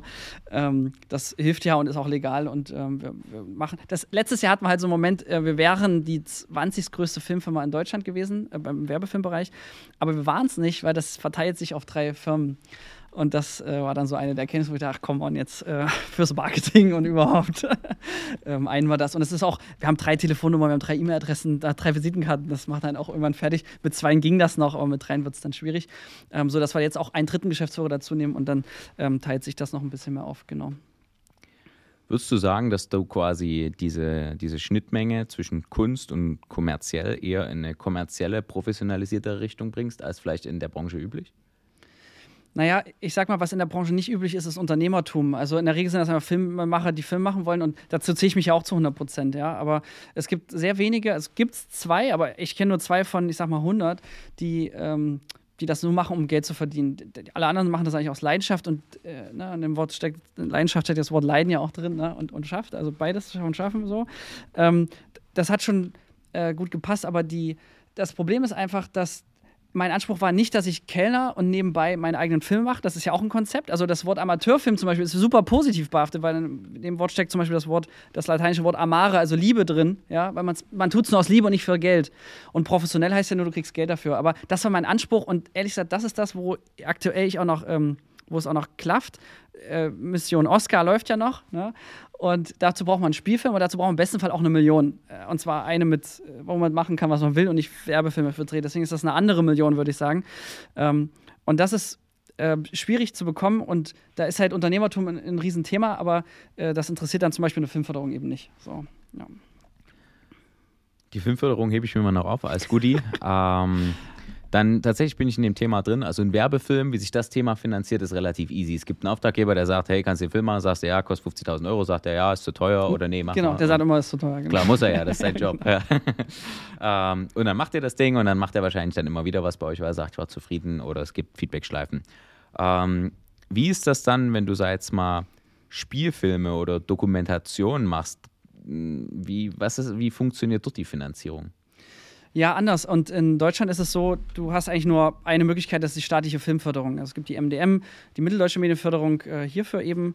Da musst du dann aber auch immer was in Sachsen-Anhalt und in Thüringen machen. Und wer gut aufgepasst hat, in Thüringen gibt es nicht viel Film. Deswegen ist das zum Beispiel absolut eine Katastrophe, wenn man ein festes Filmteam in Leipzig hat, dass man dann eine Crew sich ausdenken muss, die auch in Sachsen-Anhalt, wo noch weniger ist als in Thüringen, und in Sachsen man hat. Also man kann einen Friseur beschäftigen, der das Make-up macht, ja, so geht das in die Richtung. Ähm, und äh, das ist schwierig, weil wir sind, haben die Leute festangestellt. Das ist eh schwierig, weil ich dachte halt mit 21, man muss Leute bei einer GmbH festanstellen. Das war der einzige Grund, warum wir festangestellte Leute haben. und ich kannte das ja auch mal mit so einem festen Team. Und alle unsere Mitbewerber, ähm, die arbeiten eigentlich mit so fünf, sechs Producer und die ganz großen auch. Ne? Und dann der Rest wird per Freelancer dazu gebucht. Ja, manche sind auch 10, 15 Leute, gibt es in Dresden auch ein paar Firmen, aber nie so viel, weil der Rest ist ja auch Risiko, was du hast. Aber ich sag mir halt als Unternehmer, so ein Kameramann in unserer Qualität, ne, der kostet so Tagessatz 1000 bis 2000 Euro Tagessatz, je nachdem, ob es ein TV-Spot ist oder ein Imagefilm so. Und wenn du dann jemanden hier auch in Leipzig oder generell in Ostdeutschland anstellen kannst mit, keine Ahnung, drei Brutto oder so, ja, ähm, dann brauchst du also drei Drehtage. Ja. So, wir haben irgendwie zehn Drehtage. Und dann dachte ich mir, warum also dann das Freelancer-Tum? Also ich glaube, dass, ähm, dass das zum Beispiel so ein Riesending ist. Auf der anderen Seite, es war ein Riesenhemmschuh. Also bis 20 Leute war es ein großer Nachteil, dass wir festangestellt haben, weil du hattest nur einen Kameramann, der hatte nur einen Stil und das limitiert dich. Du brauchst ja ganz verschiedene Sachen, verschiedene Kunden, verschiedene Stile. Ähm, heute rechnet sich, weil wir haben alles dreimal. Drei lichtsitzende Kameramänner, drei RegisseurInnen. Das ist... Ähm, mischt sich dann ganz gut und deswegen funktioniert das jetzt auch. Eine Zeit lang hat das wahrscheinlich, war das nicht so clever, aber das war einfach pure Unwissen, Unwissenheit halt an der Stelle, genau. Jetzt habe ich deine Frage, glaube ich, gar nicht Ist nicht schlimm. Wie finanziert sich ein Spielfilm? Ja, ein Spiel. Der Rest war auch interessant, aber wie finanziert sich ein Spielfilm? ja, ja, bei uns nämlich gar nicht, weil liegt es daran, dass ich das nicht beantwortet habe. Ähm, jeder sagt, dass wir eigentlich super förderwürdig ist, weil eine Filmförderung ist eine Wirtschaftsförderung. Das heißt, du kriegst, äh, ich sag mal, 100% Geld und musst dann irgendwie, ich glaube, 150 oder 200% wieder investieren. Auch mit anderen Förderungen, Sender geben Geld dazu. Also TV-Sender sind per se ein, ein, ein guter äh, Geldgeber. Jetzt die Streaming-Dienste sind natürlich auch eine super Quelle, keine Frage. Ähm, und da passiert auch viel. Also das sind so, die, ich würde sagen, die drei großen Optionen. Ähm, und meine Filmförderung, also die Filmförderung, ich, wir haben ein ganz besonderes Verhältnis, weil es ging damit los, dass ich mit 19 mit dem Testfahrer ähm, das Prädikat besonders wertvoll bekam für den Film und auch der in Regensburg, das besagte Festival, war ein Referenzfestival, da kriegst du Punkte und am Ende kriegst du Geld dafür. Theoretisch. Wir haben, ich habe auch einen Brief gekriegt, da stand drin, Nachwuchsförderung, wohlgemerkt. Ja, du kriegst 13.000 Euro, hatten wir zusammen ersammelt. Wir waren auf Platz irgendwie 8 äh, in ganz Deutschland mit den Kurzfilmen, ähm, wo wir hätten das Geld haben können für einen neuen Film. Das war ja Gold. Ich meine, ne, davon hätte ich ein Jahr leben können und hätte ein, ein Drehbuch zum Beispiel äh, schreiben können und so weiter. Aber weil, und jetzt kommt's, ist ein, der, der Gesetzgeber, der ja ist ja staatlich, ne, hat vorgesehen, dass du nur für deinen Debütfilm, äh, wenn du noch nicht einen Spielfilm über 10 Minuten in Eigenregie gemacht hast, ja, dann kriegst du diese Förderung für diesen Nachwuchs. Das heißt, und ausgenommen sind Filmhochschulen. Also wenn ich mit 28 in der Filmhochschule einen Langfilm drehe und danach habe ich nochmal nach der Hochschule meinen ersten Film mit diesen Punkten, dann kriege ich das Geld. Also mit 30 kriege ich das Geld für, für meinen Nachwuchs. Ich ne? bin ja noch Nachwuchs. So, jetzt, äh, wir erinnern uns, ich habe ja mit 14 in der Presse auch mit äh, Co. einen langen Film gedreht, der ja nur 80 Minuten lief, weil die letzten 10 Minuten nicht auf die DVD gepasst haben. So, und dann hat die Film, äh, dann hat dieses, äh, die FFA, das ist die Deutschlandförderung, hat halt gesagt, ach so, ja, wir haben ja recherchiert, ihr, sie hatten ja schon mal 2004 so einen Langspielfilm, wo sie ja Regie geführt haben, deswegen kriegen sie jetzt die Förderung nicht. Und dann habe ich, also am Telefon, hatte dann den Chef auch dran gesagt, Herr Schröder, Sie wissen schon, dass ich da 14 war, ich war Schüler und wenn ich in der Filmhochschule gewesen wäre, zehn Jahre älter, hätte das nicht gepasst und so. Er sagt, ja, ja, Herr Ant, das ist alles richtig, aber wir sind eine Behörde und Sie sind einfach vom Gesetzgeber nicht vorgesehen. So, und deswegen hat das nicht geklappt, ja. Und ähm, schwierig, ne? Und jetzt bei der MDM musst du ankreuzen, wo hast du deinen Abschluss? Kein Häkchen. Ne? Wie alt sind Sie? Gut, jetzt 29, bald 30, nächstes Jahr ist es was Gutes, noch ist es was Schlechtes. So. Wie viele Spielfilme haben Sie gedreht? Auch null. So hast du schon dreimal null. Ja, und so viele Kästchen gibt es da auch nicht. Also, das ist halt wirklich das äh, Grundproblem, dass da gefördert werden, die, die sozusagen eigentlich gar keine Führung mehr bräuchten. Umgekehrt hat Jan Böhmermann auch ein geiles Video dieses Jahr erst gedreht für. Ähm, und wir passen nicht so ins System, obwohl wir als Wirtschaftsförderung, weil wir sind ja Wirtschaft per se, ne? also wir schaffen Arbeitsplätze, wir haben, die sind auch festangestellt, wir sind eben nicht wie die anderen, die sich im Winter den Kameramann nicht bezahlen, sondern der kriegt auch im Wintergeld und so weiter, zahlen auch Steuern und so weiter. Naja, jedenfalls äh, hat das alles äh, als Argument nicht gereicht und äh, dann hatte ich dort auch äh, mit, mit, Projekten, habe ich extra alte Autoren mit dazu genommen und so und, ne? und dann hieß es so, ja, ihr habt noch keine Erfahrung und dann müsst ihr euch Partner holen und so, da hat man zu wenig Geld. Ne? So, zu wenig Geld, okay, das können wir ändern. Ne? So, dann haben wir äh, das Glück gehabt, über über Empfehlung an Investoren zu geraten für einen neuen ähm, für, eine, für, eine, Webserie. Hatte ich dort selber mitgeschrieben mit einer Autorin, die für Knallerfrauen viel, viele Sketche schreibt und so. Und dann haben wir was Witziges auf die Beine gestellt. Da haben wir Investoren bekommen, die haben uns dann einen mittleren vierstelligen Betrag überwiesen, dass wir das dann einen Piloten produzieren. Vierstelligen konnten. Betrag. Entschuldigung, fünfstelligen Betrag. Ja, mittleren fünfstelligen Betrag. Okay. Genau. Ähm, und wir haben die andere Hälfte mit unseren Gewinnen selber bezahlt. Ich dachte, ne, ich, mich interessiert kein Auto, weil jetzt kein Porsche. Nee, ich wollte lieber diesen Film so zum Beispiel. Ne? Und dann habe ich das mit unseren Kollegen besprochen. Wir haben das alles äh, produziert 2019, selbst finanziert eben. Also hatten dann ein gutes sechsstelliges Budget für sowas. Und dann sind wir zur Filmförderung und gesagt, pass auf, ja, gebt uns noch, komm, 20, 30 Prozent oder so, muss ja nicht alles sein, ne? Ja, und dann habe ich diesen Satz kennengelernt, den ich auch noch nicht kannte, nämlich äh, too big to fail. Ja, wenn du zu viel Geld hast, bist, bist, brauchst du ja kein Geld, weil du bist ja kein armer Künstler mehr, dann, dann ja, so, das war dann meine dritte äh, Berührung mit dem öffentlichen Organ der Filmförderung. Und das war jetzt mein mein vorletzter, ich hab, wir haben jetzt dieses Jahr nochmal gesagt, okay, Spielfilm haben wir nicht, ne? Dann dachte ich, dann haben alle gesagt, pass auf, Dokumentarfilm, ne? Ihr habt so viel Preis und so weiter. Da kannst du mal an einem Häkchen einen Haken machen. Ja, habe ich, äh, haben wir dann äh, jetzt, äh, es geht um die ESA, um die Europäische Raumfahrtzentrale. Dort habe ich den äh, Chef der Rosetta-Mission, der diese 25 Jahre Mission geleitet hat, ähm, Paolo Ferri. Ein, der, der, ist wie Testfahrer. Das ist, dieser Mann ist super geil, super liebenswert. Er hat so einen super geilen Akzent. Ich wünschte, er wäre mein Opa, also weißt du, so ein richtig äh, sympathischer Typ.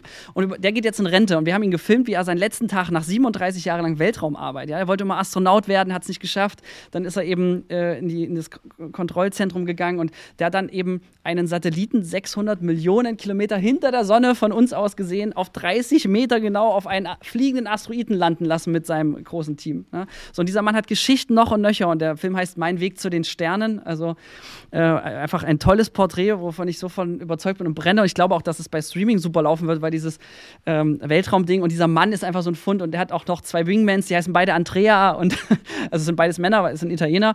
Und ähm, ja, das ist einfach sau cool. Ja? Und jetzt geht der und sein Wingman wird nicht Nachfolger und da kommt jetzt irgendein anderer und da gibt es Konflikte und das ist einfach eine mega krasse Geschichte. Wir kriegen von der ESA das gesamte Material gestellt, weil ich dort als ähm, Bundessenator irgendwie so reingerutscht bin und so. Aber frag jetzt nicht, ist egal, was das mit dem Senator ist, ist so ein Marketing-Ding, sage ich mal kurz. Ähm, und, und das Verrückte ist, dass die, äh, diese Geschichte musst du, musst du jetzt, wenn du in Deutschland einen Dokumentarfilm drehen willst, musst du alles vorher aufschreiben in einem 10-, 16-seitigen Treatment. Das heißt, du musst dir ausdenken, was die Leute dann so sagen und so. Ähm, so kenne ich Dokumentarfilme auch nicht, weil wenn ich ganz ehrlich aufgeschrieben hätte, dass ich einem Rollstuhlfahrer zuhöre, wie er so auf dem Friedhof geht, Skat spielt und irgendwie einkaufen geht bei Edeka, ähm, dann hätte ich doch nie eine Förderung gekriegt. Das ist doch keine Geschichte. Aber es ist eine Geschichte und es ist ein Film. Und wir waren jetzt im Gremium und die Förderung hat zum ersten Mal gesagt, okay, die Geschichte ist cool, wir können das jetzt machen. Du hast auch mal, wir hatten noch so einen anderen Mentor rein, auch einen Oscar-Preisträger, der als Schauspieler mal gewonnen hat, der war auch mit dabei und so, habe alles bedacht und es geht ja auch in Anführungszeichen nur um, ich glaube, 60.000 Euro, weil mehr kann ich als Debütant nicht äh, beantragen.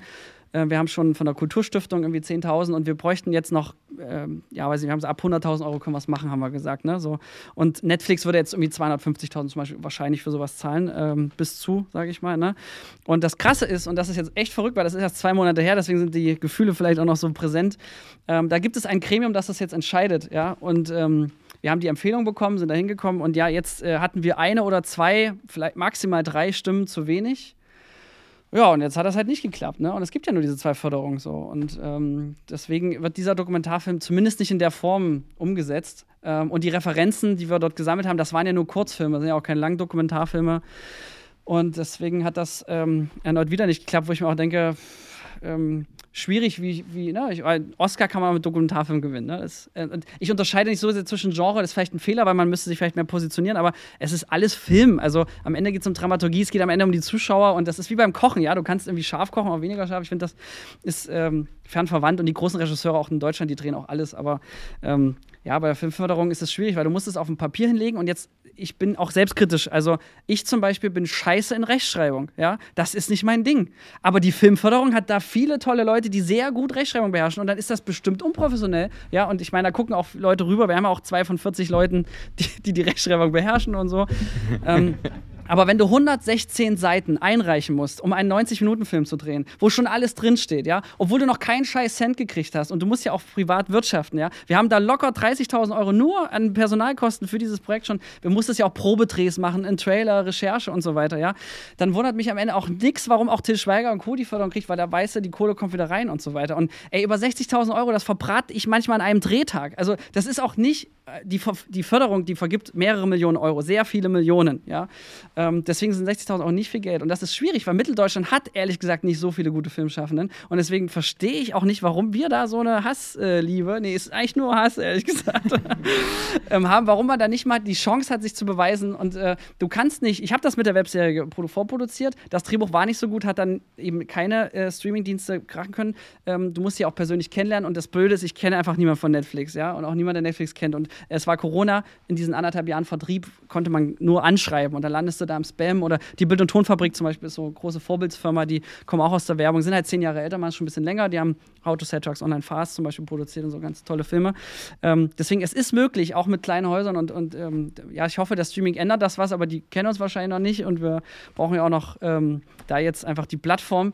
Und ich gebe die Hoffnung nicht auf. Ich meine, hat ja niemand gesagt, dass es einfach ist, einen Oscar zu gewinnen. ja. Oder Bär, Berliner Bär geht auch. Äh, Palme und Cannes, das sind so, das wäre auch okay. Und Nominierung zählt, weil ob du gewinnst, ist ja auch Glückssache, wie wir wissen. Deswegen, ähm, das ist so das Mission Statement nach wie vor. Und ähm, die Werbung hält uns am Leben und lässt uns einfach geile Filme produzieren, auch Weihnachtsfilme halt. Und deswegen ähm, sind wir da auf einem guten Weg. Und ich muss sagen, ich habe äh, in, in ähm, vier Wochen haben wir eine Premiere im Kino in Leipzig äh, mit dem ersten langen Dokumentarfilm ähm, zumindest ist ein bisschen gecheatet, weil das sind vier Folgen für Kika. A, 25 Minuten, alle zum selben Thema, die kann man hintereinander schneiden. Zählt. Ich habe auch gesagt, ich ärgere mich, wenn ich nicht studieren gehe, wenn ich bis zu meinem 30. Lebensjahr keinen Langfilm produziert habe, weil das kriegt man, wenn man dort anfängt. Zumindest bis vor ein paar Jahren noch. Ähm, und jetzt haben wir die Premiere, warum die mir auch so super wichtig ist ähm, und mich so freue, dass man dieses Zwischenziel mir erreicht hat. Aber das war echt ähm, einfach Glück, dass zur Corona-Zeit die öffentlichen Sender neue Firmen gesucht haben und uns auch mal reingenommen haben. Und auch wenn die Zusammenarbeit, ähm, also wir haben mit RBB und MDR produziert und so und ähm, ja, da sind jetzt super schöne Filme entstanden und da war es halt recht einfach. Der Sender hat gesagt, das ist das Budget.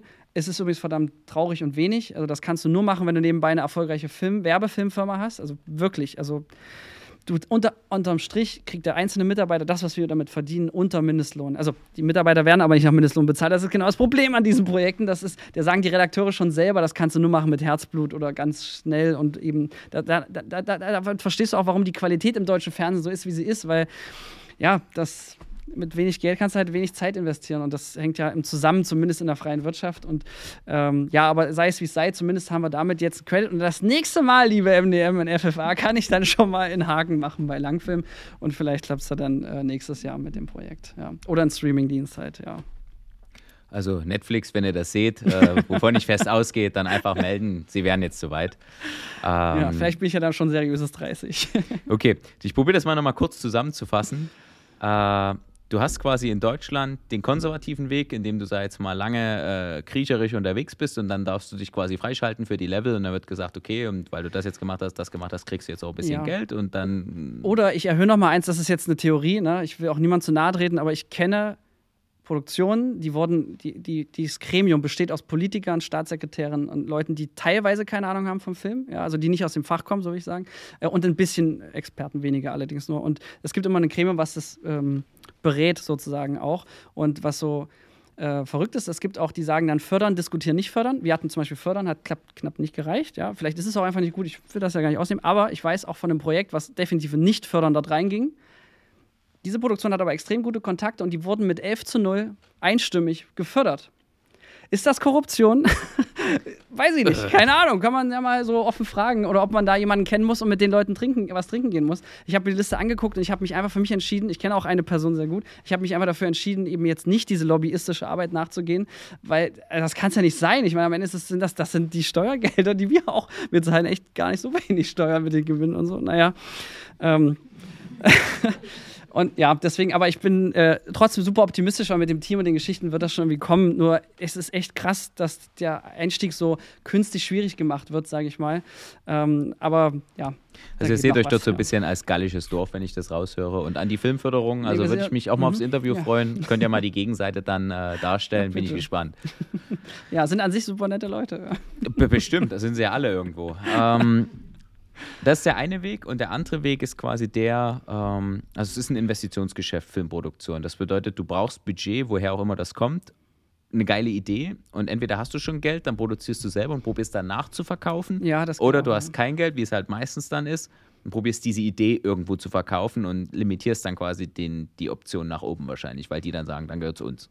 Äh, so ist es, genau. Also genau, es gibt Auftragsproduktionen, es gibt Sachen, wo du eben Co-Produktion hast oder du verkaufst es dann im Nachhinein. Aber das Risiko, und bei einem Spiellangfilm bedarf es halt also Minimum eine halbe Million, sage ich mal, wenn dort alle für ganz wenig Geld arbeiten. Und das ist eben nicht mein Anspruch. Ich will ja eben nicht das als Hobby machen und ich, das scheint mir ja so ein bisschen bezahltes Hobby zu sein, sondern äh, du brauchst ja auch gute Schauspieler und Co. Also, und am Ende brauchst du sowas wie Catering, Übernachtung. Also das ist halt einfach was ganz Pragmatisches und das Risiko ist, während wir ja wirklich noch, ich will, klar, ich habe auch schon mehrfach überlegt, werde ich jetzt freischaffender Regisseur? Äh, lass die Firma einfach zurück. Ich habe äh, das ist ja eine Option. Ich meine, ich würde wahrscheinlich sogar privat mehr Geld verdienen als Freelancer, äh, weil die Regis ne, mit meinen Referenzen könnte ich wahrscheinlich auch ganz gut für andere Firmen mit guten Tagessätzen so da vonstatten gehen. Aber ganz ehrlich, es hängt einfach meine Filmfamilie dran. Ja? Ähm, klar, ich bin ich mit allen Mitarbeitern super eng befreundet, weil wir sind einfach zu viele inzwischen. Ja, sind 44 ist, ist viel, aber nicht nur der Stamm, der von Anfang an dabei ist, sondern man hat ja auch viele über Jahre lieb gewonnen, haben Leute, die arbeiten seit sechs Jahren bei uns. Ja, das ähm, ist wirklich Filmfamilie. Also und wir haben da, das ist, die sind ja auch alle Geschäftsführer, ne, habe ich erzählt und so. Das läuft super super schön. Und ich will auch nicht sozusagen zurücklassen und sagen, naja, äh, macht ihr mal und ich mach mal alleine oder so. Das ist für mich eben keine Option. Und am Ende produzieren ja auch Firmen eben sowas. Ne? Und deswegen äh, glaube ich nach wie vor daran, dass wir über irgendeinen Umstand sozusagen da rankommen. Aber ich will heute auch nicht mit der Filmförderung und diesen Regieproblemen heute langweilen. Ja. Das ist, denke ich, ein interessantes Insight. Und jetzt haben wir es eh schon so weit ausgedehnt.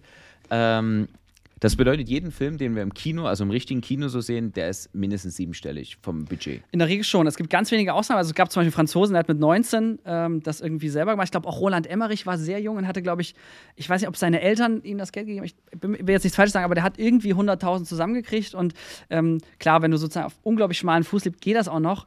Vielleicht hat mich die Werbung ja auch ein bisschen versaut, dass man eben doch, also ich also es gibt die Möglichkeit, sich selbst ausbeuten, unter Mindestlohn arbeiten, kein Auto haben, nicht äh, irgendwie mal in Urlaub fahren und so, dann kann man auch in Deutschland sehr gut sehr gut ähm, Filme machen, aber das ist nicht die Definition von professionell. Und du hast ja einen enormen Druck. Ich meine, die Drehtage sind teilweise 16 Stunden, ja. Das ist ja nichts, äh, es klingt immer so geil, Film machen ist auch an vielen Stellen sehr geil. Ne? Ich will mich zu keinem Zeitpunkt beschweren, aber es geht in körperliche Arbeit und so ein Spielfilm mit 24 Drehtagen oder 25, ähm, da hast ja auch Nachtdrehs und Co. und du hast ja auch unglaublich viel Verantwortung. Also da, an so einem Set, wenn dann 40 Leute sind, wenn da irgendwas nicht klappt oder es regnet plötzlich, dann schauen dich auch einfach 80 Augenpaare an und fragen, was machen wir denn jetzt? Ne? Da musst du, musst du dir irgendwas ausdenken. Ne? Und das ist schon, also ich habe auch viele Kollegen auch äh, mitbekommen, auch ein lichtsetzender Kameramann und so, die dann immer sagen, dieser psychische Druck, das ist ja auch, und das, das ist das Ding, wenn man einfach hart arbeitet, viel arbeitet und ich würde ja auch wieder zu den 90 Stunden für einen Spielfilm zurückgehen, ja, es, äh, oder jetzt auch mit Kika-Produktion, da waren es auch neben dem Tagesgeschäft sehr, sehr viele Stunden. Ähm, das macht man ja dann auch wirklich gerne in dem Moment. Aber wenn du dann unter Mindestlohn rausgehst, ey, komm on, das kann es eigentlich nicht sein, sage ich mal. Also das ist schwierig, sage ich mal. Ähm, ja, schwierig. Wie läuft aber die, also das, jetzt haben wir natürlich die Kehrseite betrachtet, also das Risiko, die Investition, aber auf der anderen Seite muss es sich ja auch irgendwie lohnen. Also es muss ja auch nach oben eine krasse Möglichkeit sein, wenn du dann mal einen guten Film hast, wie läuft die Monetarisierung von sowas? Naja, im Kino ist es halt die Kinotickets oder du verkaufst es dann an einen Streamer oder Sender, die, die Lizenzen und du kannst es im besten Fall noch international machen. Warum England zum Beispiel so ein gutes Fernsehen hat und gute Filme, liegt daran, dass sie gleich auf Englisch produzieren. Das ist einfacher, das im Weltvertrieb zu haben. Wir haben halt nur das, die Dachregion, also Österreich, Deutschland, Schweiz und so weiter. Ähm, ist ja auch klar, dass hier ein Tatort einfach ähm, weniger kostet, sage ich mal. Ähm, das sind so Möglichkeiten. So Product Placement und so weiter ist ja das bezahlt ja nur jemand, wenn du auch wirklich Zuschauer bringst. Aber wenn du als No-Name-Regisseur, da musst du halt schon gute Schauspieler. Also ich habe ernsthaft überlegt, ob ich äh, erst Schauspieler werden muss, habe ich mich so ans Theater zurückerinnert, um Regisseur sein zu können. Weil eine Caroline Herford zum Beispiel, ne, die ist sehr bekannt und die macht ja jetzt Regie und die kriegt auch die Filmförderung, weil sie automatisch, wenn sie in dem Film dabei ist oder ihr Name auf dem Plakat steht, gehen die Leute auch eher rein. Ähm, deswegen, äh, ich habe wirklich überlegt, ist das eine Option, ähm, Schauspieler zu werden, zu sein und dann ähm, erst zur Regie zu gehen. Weil das gelingt nicht so selten. Ne? Dann hast du Reichweite und dann ist es auch eine Währung, weil letztendlich geht es ja immer nur darum, ist das dann relevant, was du machst.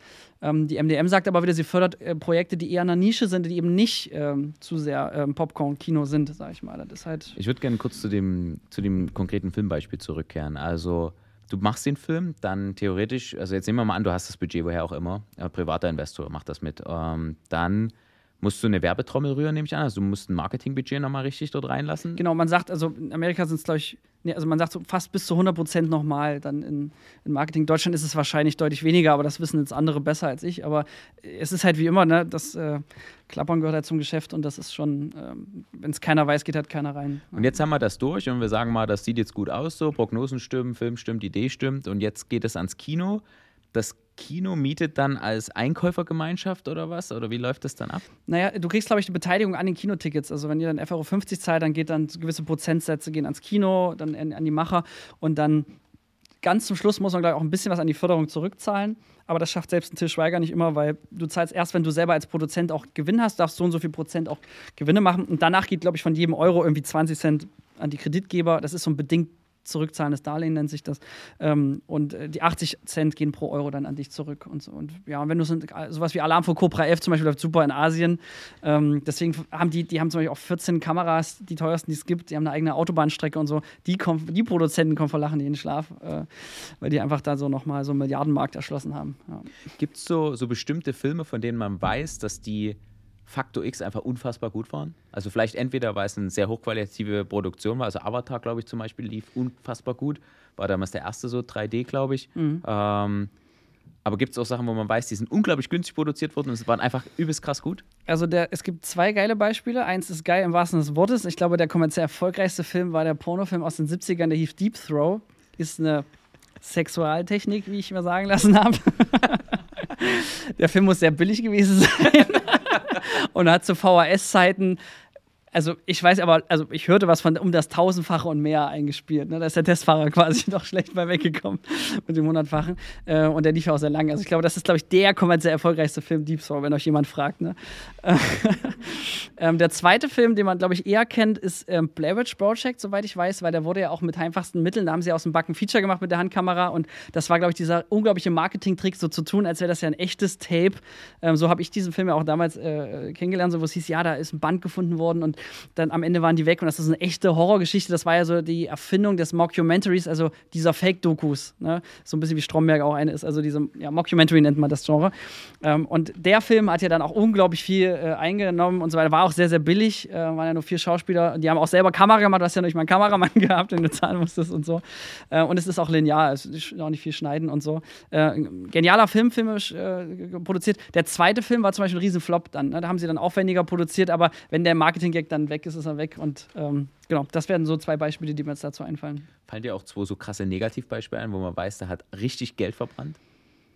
Ah, ich weiß, große Flops gibt es bestimmt auch, aber davon erfährt man meistens nicht so viel. Ne? Da, da muss ich leider passen. Aber, aber gibt es also Hollywood-Produktionen, ist es nicht selten, dass die auch mal irgendwie 100 Millionen Miese machen, äh, weil es eben gar nicht klappt. Also bestimmt zur Corona-Krise gab es auch bestimmt safe ein paar Filme, ähm, wo es nicht geklappt hat, sage ich mal. Ja. Was kosten so Hollywood-Streifen, also wirklich, wirklich prominente Filme? Was kann man da so also die gehen bis zu in den dreistelligen Milliarden, äh, Millionenbereich. Also kannst du mal 100 Millionen, 300 Millionen. Ich glaube, Herr der Ringe zum Beispiel war super teuer. Avatar hatte, glaube ich, 100 Millionen. Also ja, und ähm, es gibt auch gerade so ein paar Sachen, die jetzt Rekorde brechen. Also ich habe irgendwas von 300, ich glaube, so von einer halben Milliarde habe ich gehört, also mit neuen Projekten, die kommen sollen. Aber ähm, ich will jetzt auch nichts Falsches sagen. Es, äh, aber ich glaube, also ich würde mal sagen, bis zu einer halben Milliarde ist wahrscheinlich, äh, also es gab auf jeden Fall schon mindestens 300 Millionen, das, davon weiß ich.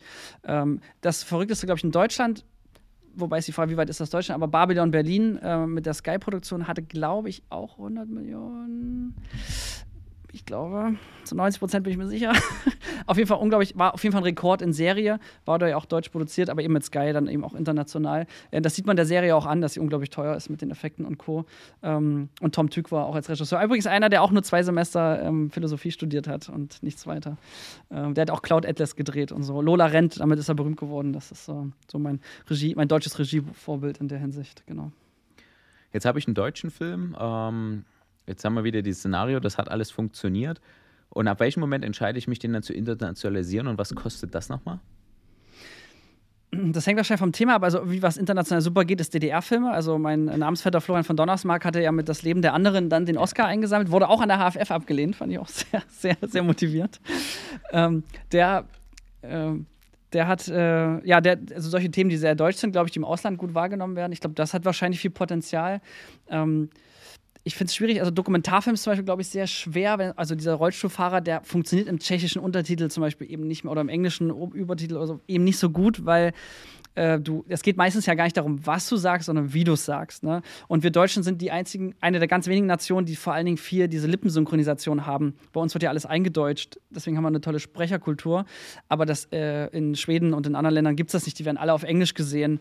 Ähm, und dadurch können wir Deutschen auch so schlecht Englisch, weil wir eben die Filme nicht damit nicht so aufgewachsen sind. Deswegen, äh, so rum ist immer einfach, andersrum ist immer schwierig, mit unserem Film dann im Overdubbing auf Englisch zu haben. Es gibt auch ein paar Regisseure, die produzieren sehr gut, auch in Englisch. Da habe ich sehr viel Respekt vor. Ich habe Englisch war äh, das neben Mathe eben das zweitschlechteste Fach bei mir im Abi. Und ähm, ich dachte immer echt super naiv, wie ich war. Da habe ich gesagt, ich bin ein deutscher Filmemacher. Ich drehe deutsche Filme. Warum brauche ich Englisch? dass man sowas wie Wirecard dann mit einem internationalen Team auf Englisch dreht und verhandelt und einen englischen Film verkauft und so.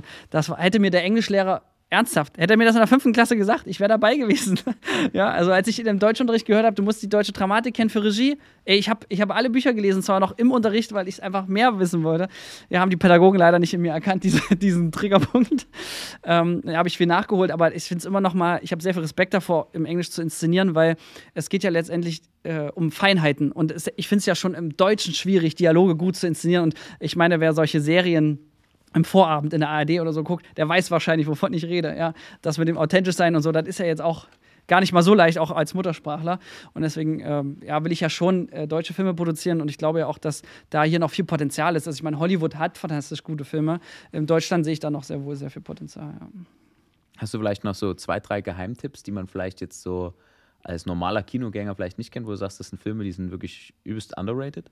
Naja, das Prädikat besonders wertvoll schätze ich schon sehr als Empfehlung. Also das ähm, sitzt da schon immer kluge Köpfe, die gucken, ob das auch irgendwie jetzt pädagogisch wertvoll ist. Das wäre jetzt so ein Indiz, aber es ist ja auch mega Geschmackssache. Also auch die Filme, die ich mag und die ich produziere, sind auch zwei völlig verschiedene Filme. Ähm, bei Dokumentarfilmen drehe ich zum Beispiel, warum auch immer, aber immer wieder um alte Männer. Also ich habe mir das nicht ausgesucht, aber. Vielleicht die, hast du da noch was aufzuarbeiten. Ja, keine Ahnung, aber die haben einfach viel zu erzählen und ähm, ja, das also, oder alter Ego, keine Ahnung, aber das ist, äh, das ist zum Beispiel mein Ding. Also der Testfahrer, dann gab es auch Werwolf danach. Jetzt die ESA ist ja schon wieder, der ist ja noch sehr jung, ne? der geht, halt, geht ja jetzt erst in Rente. So. Ähm, ja, aber das ist purer Zufall. Habe ich jetzt äh, vor, vor, vor kurzem erst erkannt, dass diese Filme immer wieder so äh, ähnlich sind, aber ähm, ja, also ich glaube, das Prädikat besonders wertvoll ist, ist ganz gut. Ich meine, deutsche Produktion ähm, ist schwierig. Also zum Beispiel meine Ex-Freundin ist mit mir nie in deutsche Produktion gegangen, aus, aus Prinzip. Also ja, die sind scheiße. Finde ich natürlich hart, weil sind die, wir sind ja nun mal Deutsche und wir drehen auch, ich bin auch deutscher Filmemacher und wenn ich einen Film machen würde, wäre er auch deutsch. Also daher gucke ich die sehr gerne. Und ich finde, Victoria zum Beispiel ist das Beispiel, warum also das geht. Und wer Dark gesehen hat oder How to Trucks Online Fast oder ähm, so Shiny Flakes, diese Dokumentarfilme, also da gibt es ja, es ist ja alles möglich. Also offensichtlich kann man in Deutschland mit deutschen Schauspielern gute deutsche Filme drehen. Ich dachte am Anfang, äh, wirklich, ich habe mich zehn Jahre lang die Frage gestellt, warum sind amerikanische Filme so cool und geil? Und irgendwann dachte ich, okay, die deutsche Sprache klingt nicht so cool wie Englisch. Ja, ganz allgemein. Also englische Songs klingen irgendwie harmonischer als deutsche Songs, keine Ahnung. Ist vielleicht Phonetik im Allgemeinen. Und dann, wenn du jetzt überlegst, du hast ähm, einen deutschen, äh, einen amerikanischen Cop, der ein Auto anhält. Ja, allein das Wort Cop ist schon geil, ne? So, wenn die dann äh, jemanden ausholen, ne? Und so, und in Deutschland selbe Szene, ja, da kommt dann der Polizeibeamte, ja, und dann Tag. fragt er dann mal nach äh, Führerschein und Fahrzeugpapiere bitte, gell? So, das ist nicht cool. Also, die ganze Kultur ist dachte ich nicht so cool. Und dann dachte ich, okay, vielleicht liegt es auch daran. Ich habe mal gehört, der Sonnenstand in äh, Hollywood, also Los Angeles, ist ein anderer als in Deutschland, ja, dass es cooler aussieht. Aber dann dreht, die drehen ganz viel im Studio, da hast du gar keine Sonne von außen, also das kann es auch nicht sein. Und deswegen glaube ich, dass, ähm, dass vor allem wie Dialoge passieren, ich glaube, das ist der große Unterschied. Also so ein Telefonat mit Ja, Hallo und alle sagen wieder Tschüss und legen auf. In einem amerikanischen Film und auch bei Netflix siehst du eigentlich kaum, wie jemand sagt, alles da, Tschüss, dann wünsche ich dir noch einen schönen Tag, ja, du auch, Tschüss. So, das sagen die dann nie. Die sagen einfach, äh, geht's gleich zur Sache. Ich glaube, das ist so ein Geheimnis. Die Dialoge, glaube ich, sind es vor allen Dingen und die Besetzung der Schauspieler und die Orte. Also Deutschland hat ja, ne, ich meine, die haben ja Brandenburg, glaube ich, in Szene gesetzt bei Dark und noch irgendwo NRW sehe und so, einfach den deutschen Wald als solches und so. Und ich glaube, das, also es geht auf jeden Fall, man müsste halt irgendwas finden, was halt cool ist in Deutschland. Ja, und so ein Atomkraftwerk im, im Nichts, das ist auf jeden Fall was Cooles. Und Brandenburg mit so Wüstenszenen, das ist auch cool, ja. Also ich glaube, da müsste man irgendwas äh, in die Richtung finden und vielleicht dann eben nicht den deutschen Beamten.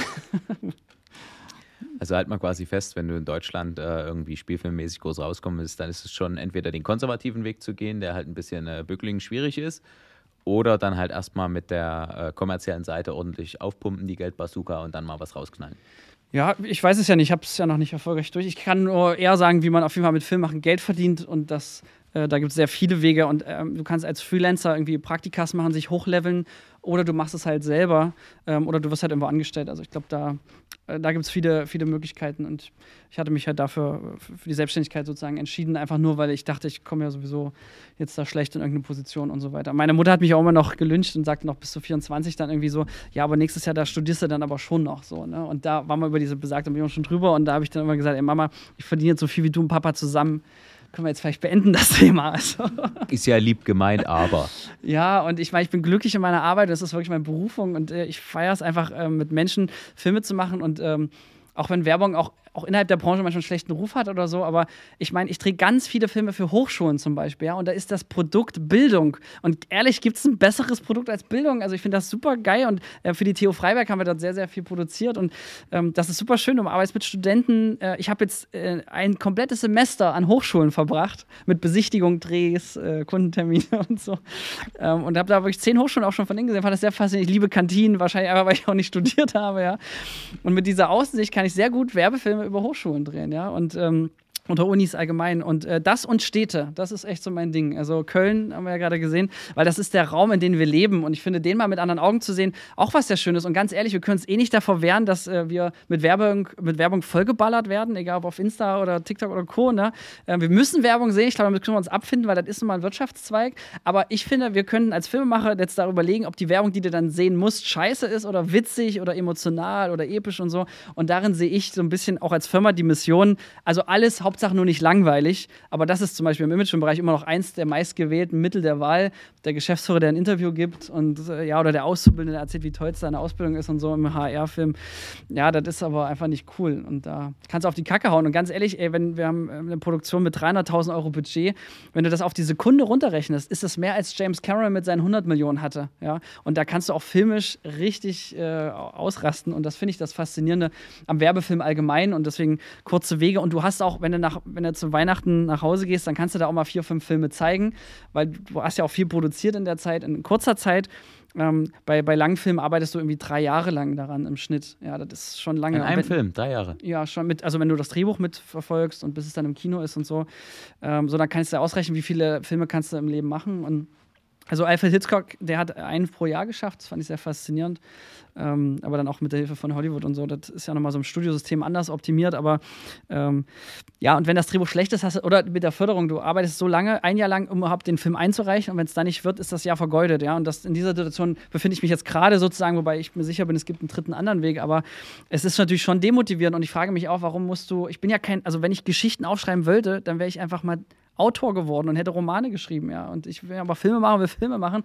Und alleine, dass du deinen Film nicht äh, pitchen kannst oder sondern dass es auf Akten, nach Aktenlage wird entschieden, das äh, würde ich mal hinterfragen in dem ganzen System. Sozusagen. Vielleicht kannst du darüber den Spielfilm machen. Über das deutsche Beamtentum, wie es den Fortschritt verhindert.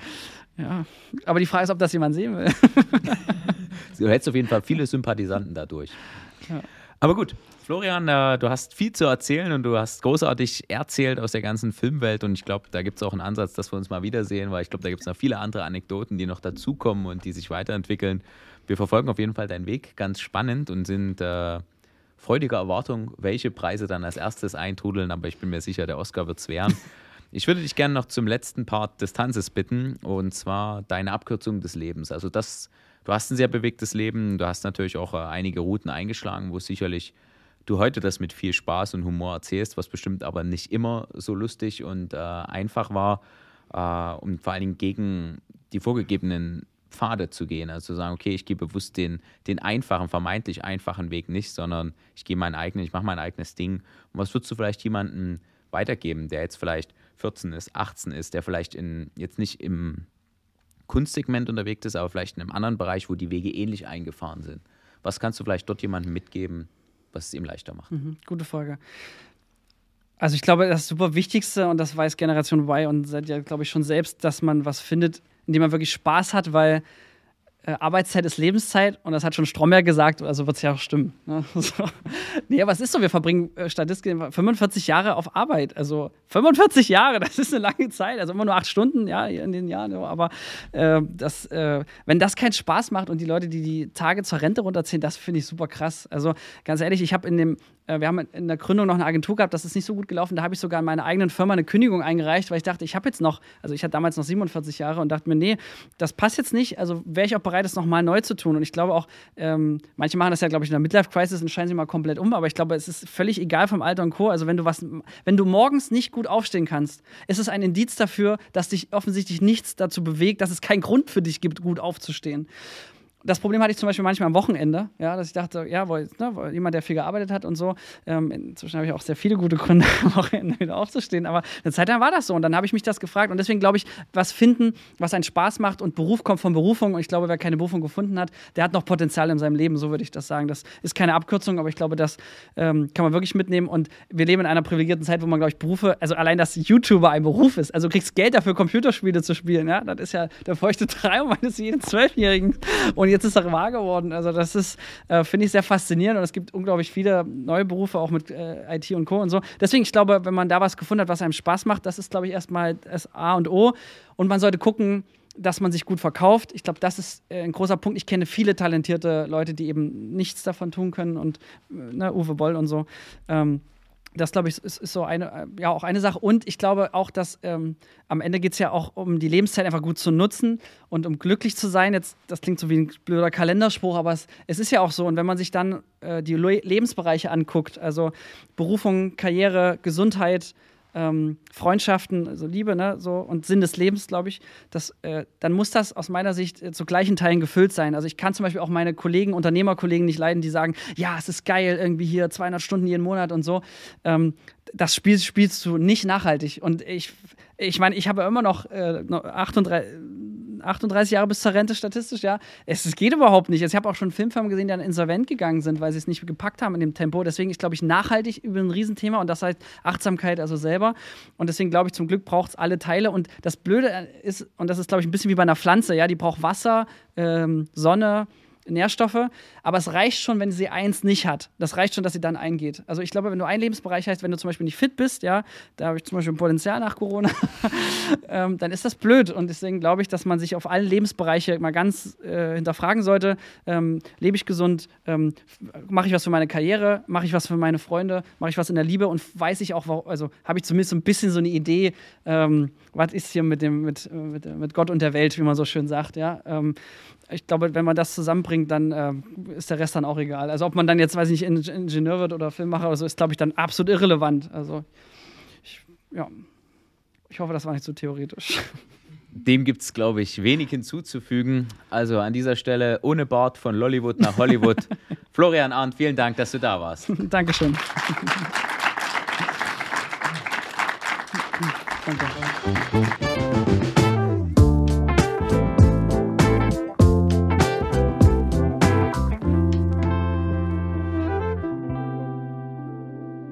Das war sie, unsere heutige Folge vom Level Up Talks Podcast. Danke fürs Zuhören.